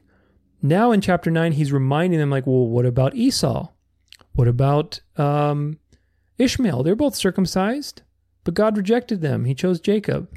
That was his electing purpose. Before they were ever born, he says, the younger will serve the older will serve the younger. So God's electing purpose has been constantly throughout history, even within the nation of Israel. So he's starting to bring that in. Now then he talks about the vessels for honorable use and dishonorable use. The quote that he gave to Moses, he's going to have mercy on who. So he's building this entire case that God is sovereign over who gets saved, not your lineage, not your DNA, not anything that you do. These are vastly different paradigms. It's a vastly different paradigm. And then, of course, in verse 25 and 26, he quotes Hosea. As indeed he says in Hosea, those who are not my people, I will call my people, and her who was not beloved, I will call beloved. And in the very place where it was said to them, you are not my people, there they will be called sons of the living God. So he's quoting Hosea. Now, Hosea was written in the Old Testament. It was written to the Israelites. And now Paul is applying it to warn ethnic Israel as in regards to this Jew-Gentile issue with the gospel. Do you see how he's building a case for a vastly new theology, very different, that it's not so exclusive to the nation of Israel, but actually to the Israel of God, the conglomerate spiritual reality? So all Israel, what is the point now? Paul has been building and building and building. He's building it in other letters too, but specifically in Romans, he's been building this case. It's not about being Jewish, God's sovereign electing purpose. And then Romans 11, he finally explains the mechanism for that purpose specifically, how basically the Jews were determined by God to reject Christ so that the gospel could go to the nations. Christ would be crucified, obviously, because of their rejection. And that's what we needed. We needed the propitiation. So the Jews had to reject Christ. It was all predestined. Acts 4:26 through 28. The cross was predestined. So, of course, if you predestine the cross, you also have to predestine the people who reject him, meaning the evil people, like the Pharisees.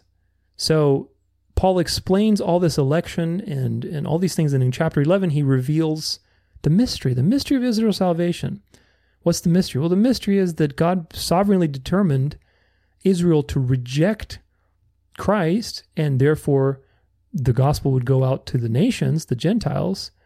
The Gentiles would be grafted in because of that, and the promise to Abraham that he would be a blessing to all nations will be fulfilled that way in Christ.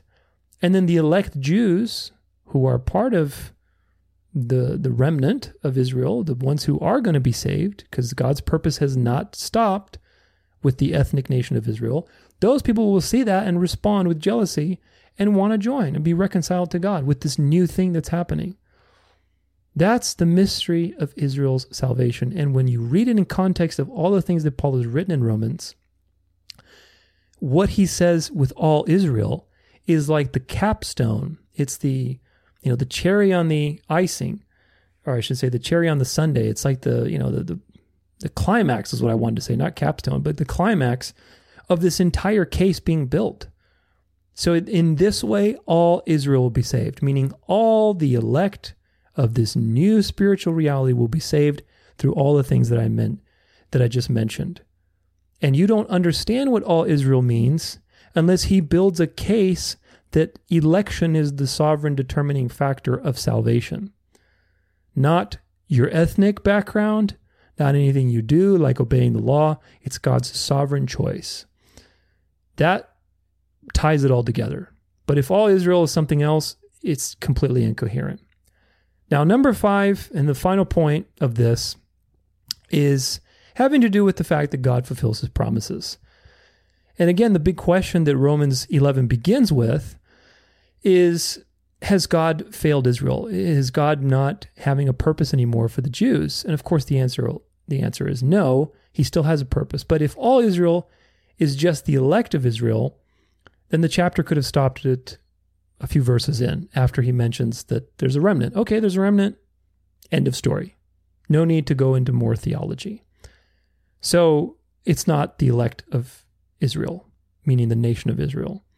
If all Israel is the nation of Israel, again, we're going back to the usual interpretation of this. God is letting countless Jews die throughout history just to have a revival at the last minute. That doesn't jive with the idea that all Israel will be saved. Basically, through most of history, most Israel is not saved, meaning ethnic Israel right now, the nation of Israel, just to have a revival at the end of the age. That doesn't jive with the idea that all Israel will be saved. Most ethnic Jews have not been saved throughout history. We know that. Is this teaching some sort of particular universalism, meaning like universalism, but just for the Jews? All the Jews are going to be saved? Well, how does that work? Like, is every Jew saved? This hasn't happened. So you see, it's inconsistent.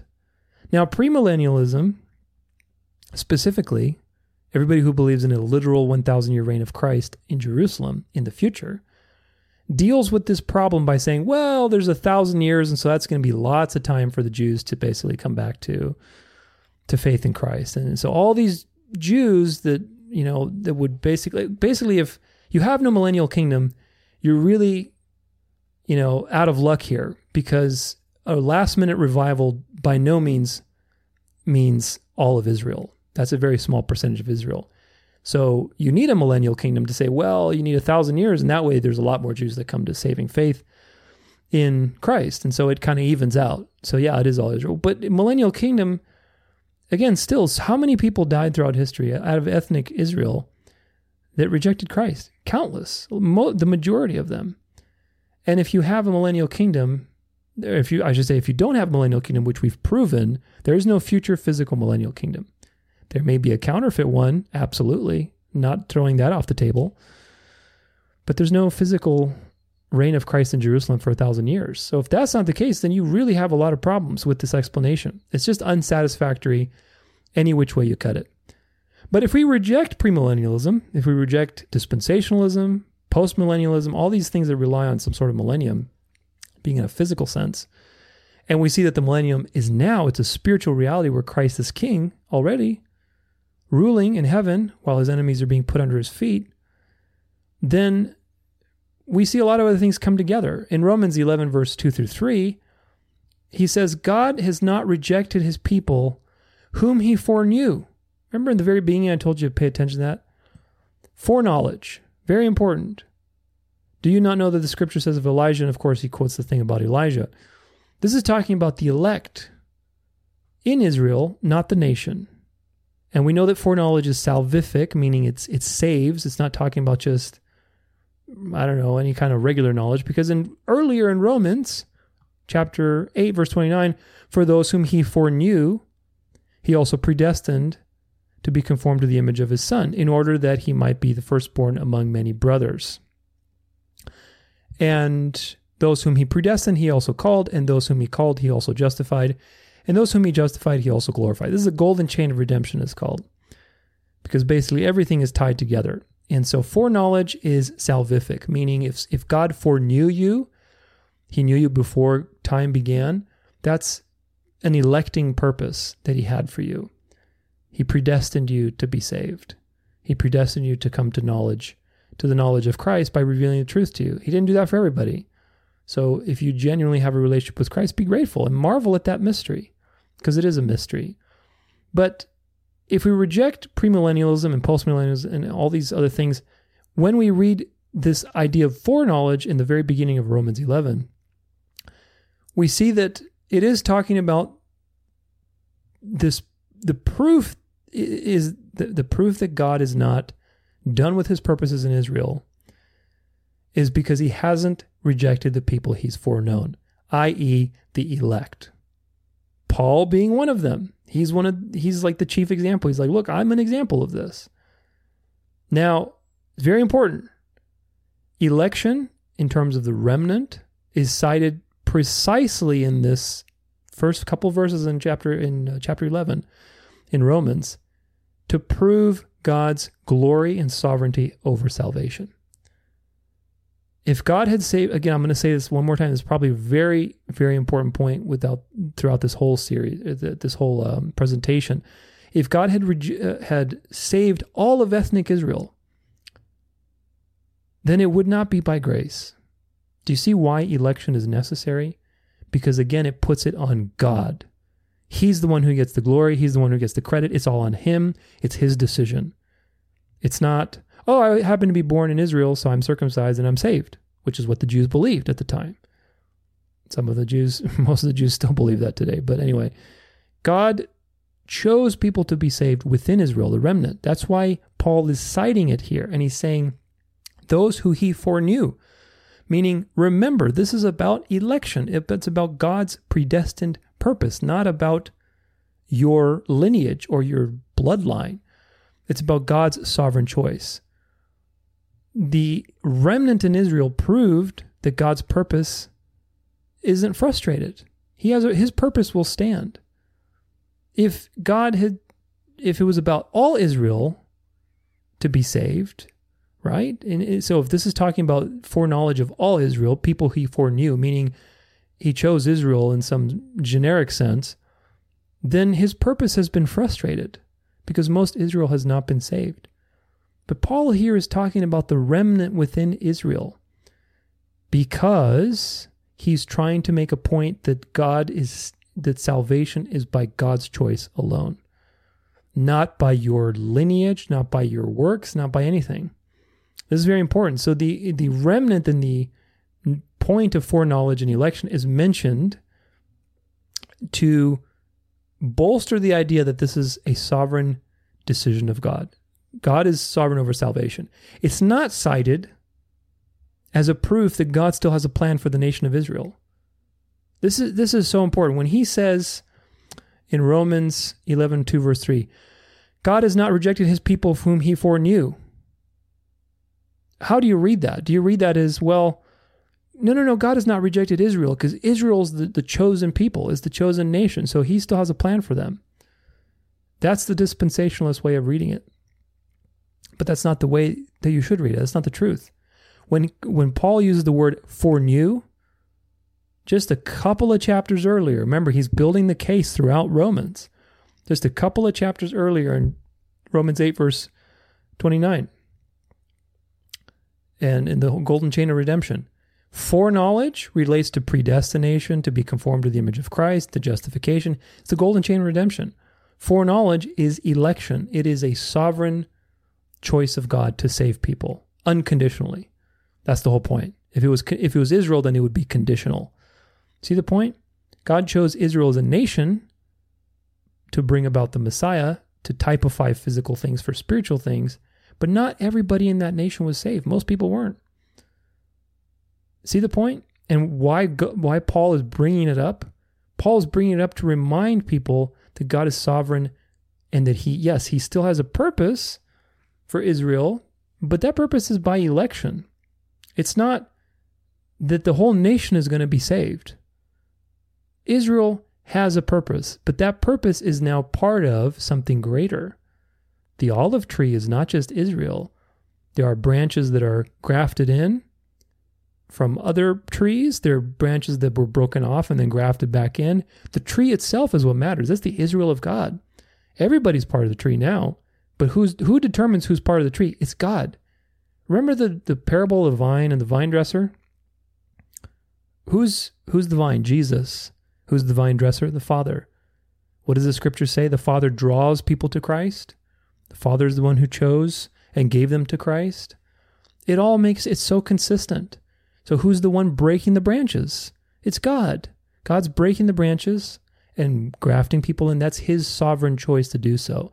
And that's what Paul is trying to teach here. It's a spiritual reality that, again, requires you to think outside of physical limitations and obvious things. So Israel's the tree. Israel's the promise. You can relate that to Christ as well, because, again, the body of Christ is the church. It's the temple. It's all the same thing. There's just different pictures for the same reality, which is a fellowship with Christ and with each other in a new communion and a new relationship. And, of course, the church is also the body of believers who are both Jew and Gentiles.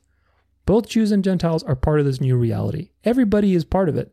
That doesn't mean everybody as in the whole world. I mean all kinds of people. I will draw all people to myself. Remember, did Jesus mean he's going to save everybody? No. He means all kinds of people. All kinds of people will be drawn to Christ. And this is true. There's a lot of different kinds of people because God made all of them, and he's going to redeem all kinds of people to be his people. God's promises are fulfilled, this is very important, not by redeeming the nation of Israel, the political nation, but by keeping the tree alive despite changing the branches. What is the promise? The promise is that Abraham's offspring and Abraham will be a blessing to all nations.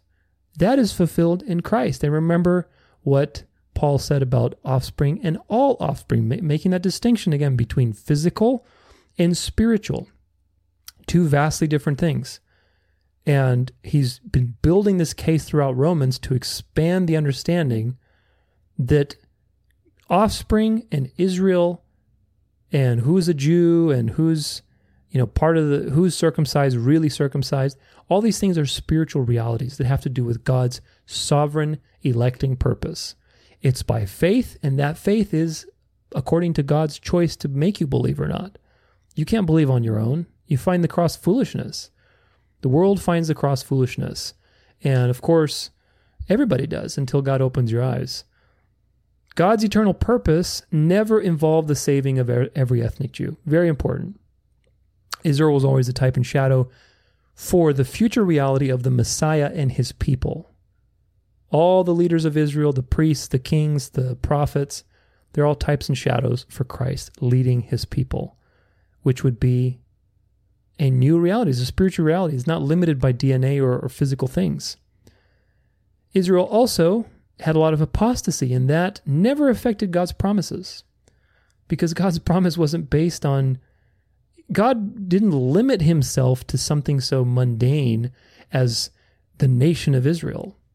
God's promises had to do with faith and a people that he chose for himself. It's his choice. Do you see how all this ties together? Because otherwise, if this does deal with the nation of Israel, when Paul says God has not rejected his people whom he foreknew, as in, oh, don't worry, there's still a plan for the entire nation of Israel. Well, good luck. I mean, the nation of Israel has apostatized over and over again.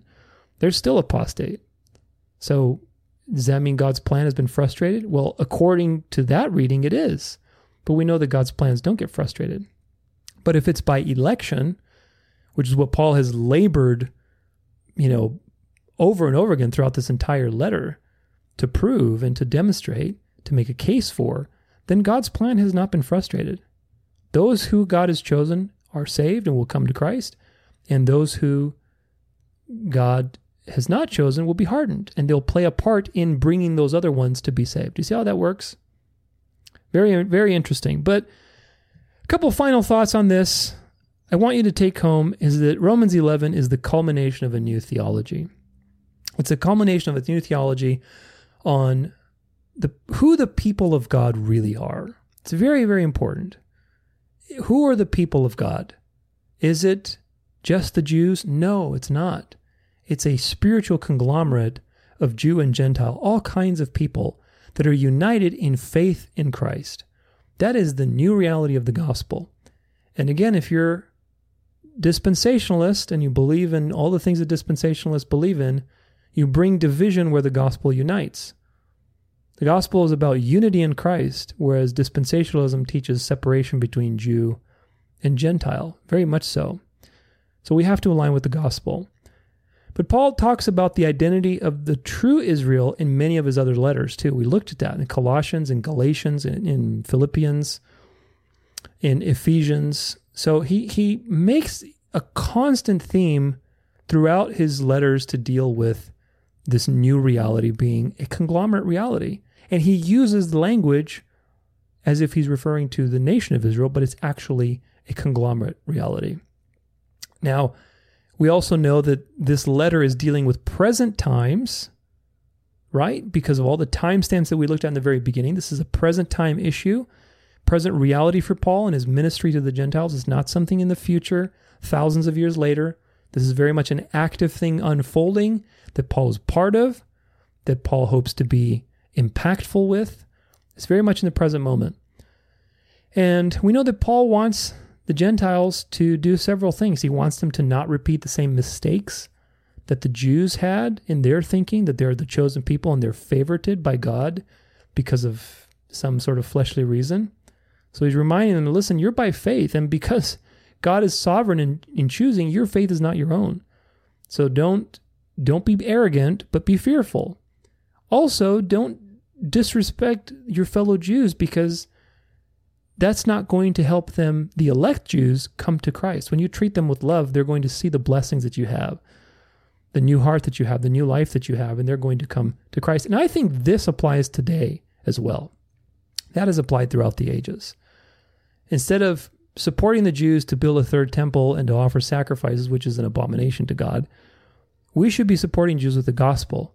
We should be evangelizing to Israel.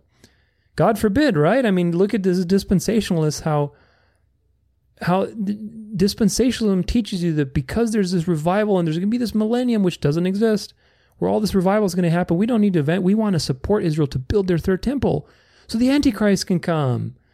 Do you see how totally misguided this is?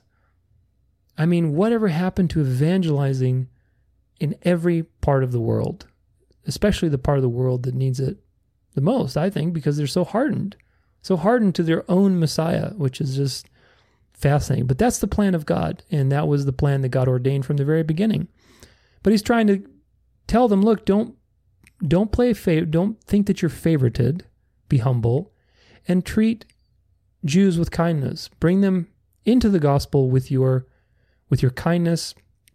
Make them jealous, basically. That's the idea. And those who are going to be saved from the nation of Israel will be saved. They will see what they've been missing out. And that's going to be a work of God. We know that Paul's language is very much in the current time. He says now, at the present time, several times.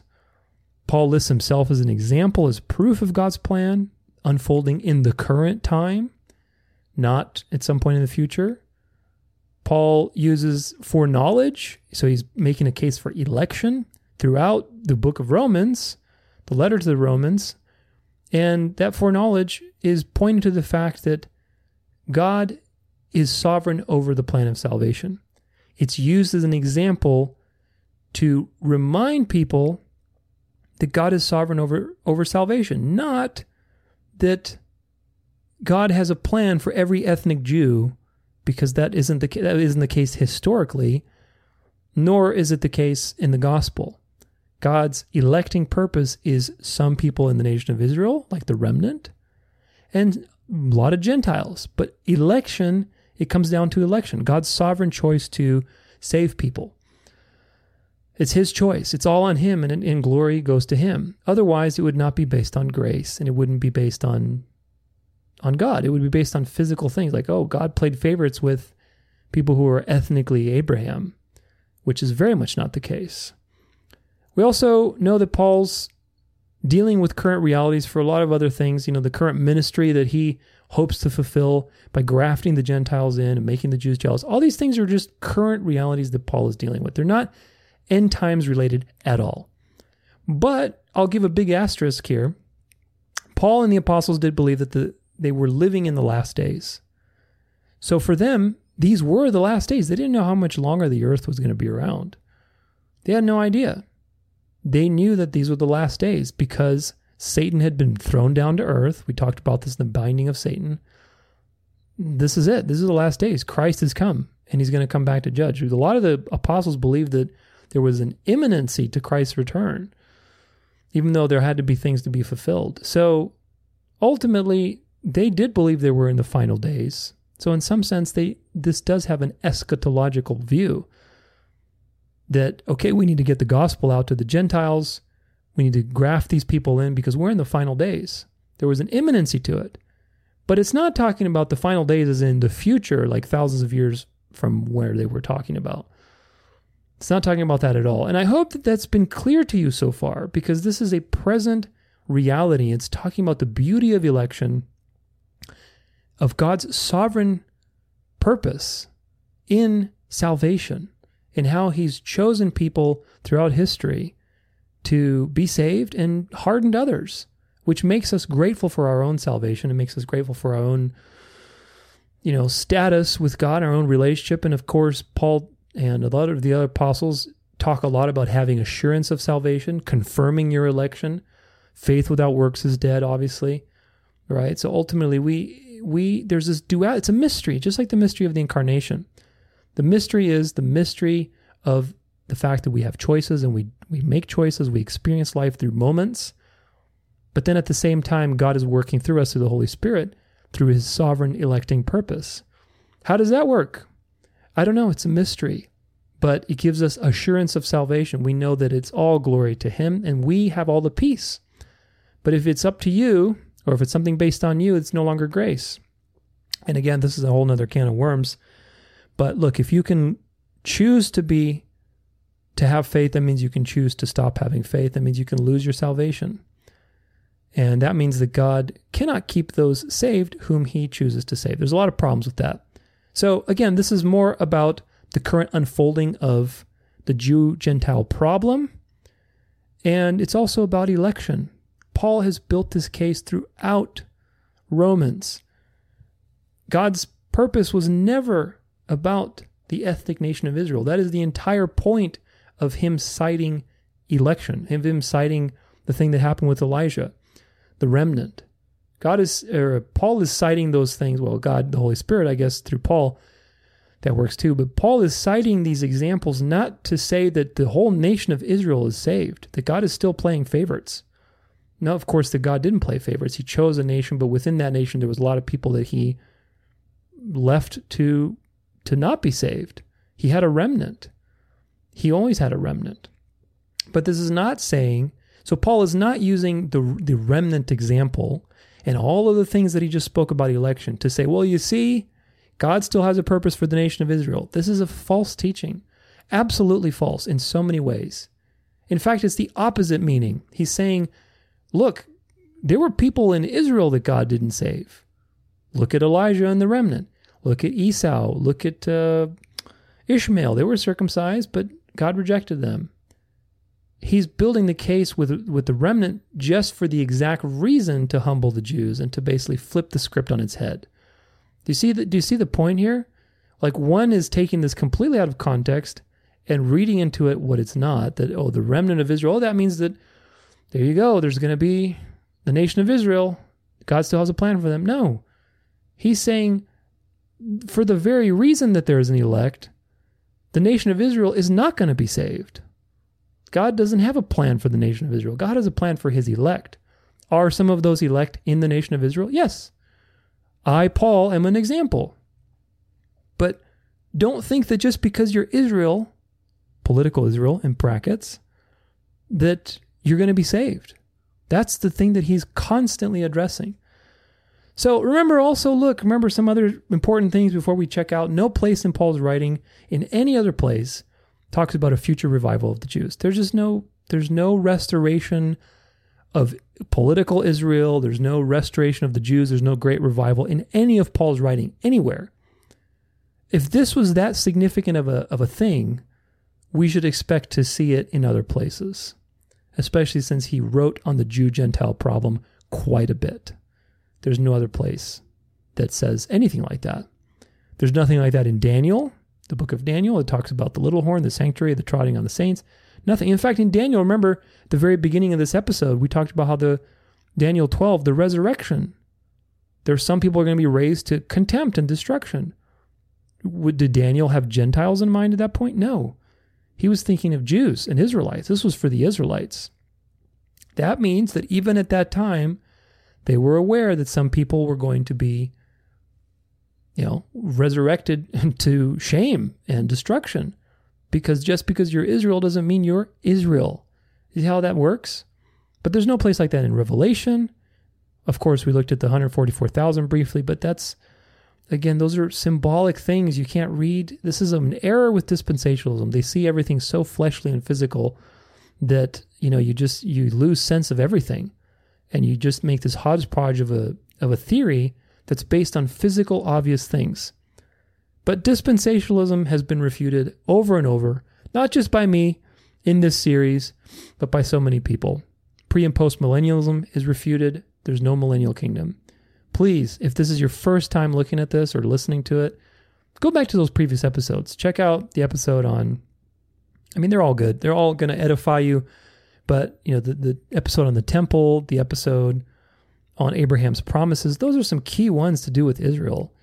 And you can see that this whole dispensationalist teaching and this hyper-focused on Zionist Israel is completely unwarranted. That's not what the gospel is teaching. Of course, preterism is also refuted. So the only real option is that the millennium is now. It's a spiritual millennium. And if that's the case, then we read things very, very differently. It makes much more sense that Paul is dealing with current events in his time and the unfolding of the gospel and trying to build a case for this new reality of how God is saving both Jew and Gentile. What's his mechanism for it? Well, it's election, but election comes with reprobation and salvation. Some people he passes over and hardens, and some people he has mercy on. And so he's built this entire case to explain what's happening. Like, look, some of the Jews are hardened, and that's for a very important purpose because God's going to use that to bring the gospel to the nations. And then, don't worry, he still has a purpose for Israel in the sense that there are elect in Israel, not the nation of Israel, but there are elect in Israel. I'm one of them, Paul. And those people will come and see because they're going to be jealous of this new thing. And God's going to make sure of that. He's going to convict their hearts and he's going to convert them and bring them to the gospel. And all Israel in this manner will be saved. Do you see how that makes so much more sense? It's a current event type thing. It's not talking about some future reality that Paul is foreseeing a political restoration of a political nation of Israel. It's thousands of years in the future. That just makes no sense. It really doesn't, especially since the context doesn't support you with that. The context of Paul's entire book of Romans, the context of the other letters that he wrote concerning this same exact problem, like Ephesians when he talks about the mystery of the gospel versus the mystery of the salvation of Israel, Israel being all Israel. And of course, he's using multiple meanings. So look, context, context, context. I know this has been a little bit longer, but this is a very tricky verse. And when you read it, and especially if somebody is trying to convince you of dispensationalist ideas, it's very dangerous in the sense because on face value, it does seem that's talking about, well, sure, it makes sense. Yeah, God's had a chosen people and they're probably still the chosen people. Well, no, that's not what the gospel is saying, not what Paul is saying. And we need to understand context. If you understand election, if you understand Paul's writings, how he uses words like all and how he uses words like Israel even, how he refers to election, how he refers to all these things, then it makes completely a new meaning. And that meaning makes much more sense. And it's much more beautiful, frankly, than something like a future revival of the Jews in Israel. There is no future revival of the Jews in Israel. There are elect Jews that are going to come to the gospel, but I will say this one more time. They are right now trying to coordinate a false fulfillment of the end times prophecies. I've talked about this many times. And if that's the case, you may see this whole charismatic renewal that's happening in the United States, which we looked at in the Counterfeit Spirit episode. You may see something like that being broadcast to Israel. And people are going to say, look, it's the revival that the Bible speaks about. And everybody's going to, the Israel's coming to the gospel. It's going to be a huge revival. It's all going to be charismatic because this is taking the world by storm now. And it's a false revival, just like there are many false revivals even today. But I'm not going to comment on that. Nevertheless, God always has an electing purpose. But if you start seeing these things, I would have a very scrutinizing eye about them. Because otherwise, it's very easy to be deceived into thinking that Bible prophecy is being fulfilled. And they will probably do something like that. But who knows? Again, just use discernment. Use discernment, read context. I hope this has been edifying for you. I'm going to put some resources in the comments for this episode, some great theological articles. They're a little bit heavy, a little bit harder to read if you have trouble reading these things, but I'm going to put some great resources for you to consult some more reasonable perspectives on this issue that don't have to do with an end times interpretation that makes a wild theory of Israel's revival, and rather it's much more practical, much more down to earth, and much more beautiful because it talks about God's sovereign electing purpose. And I think that in the end, the enemy has always tried to twist God's word to hide God's purposes. And that's why I think this whole dispensationalist teaching, even people who aren't dispensationalists, who believe that there's a future revival, it's designed to hide what the Bible is truly, what Paul is trying to say here, which is election, predestination. God will have his purpose that's not going to be fulfilled. God does not play favorites. God has his people that he's chosen, but those people he's chosen unconditionally. So there's no partiality with God. And what does that mean? Well, if he's chosen people unconditionally, it's about grace. It is about grace, and therefore he gets all the glory, we get all the peace. And that's a beautiful thing. But if you believe and you're focused on future revival of the Jews, you miss that in this chapter. You think this is about the Jewish nation of Israel, when in reality it's about God and his sovereign choice. So I hope this has been edifying for you. Next week I'm looking forward to starting that series on the Trinity. So make sure you tune in. It's going to be a lot of fun. We're going to look at a lot of great things in the Trinity. A lot of people are starting to question the Trinity, it seems like.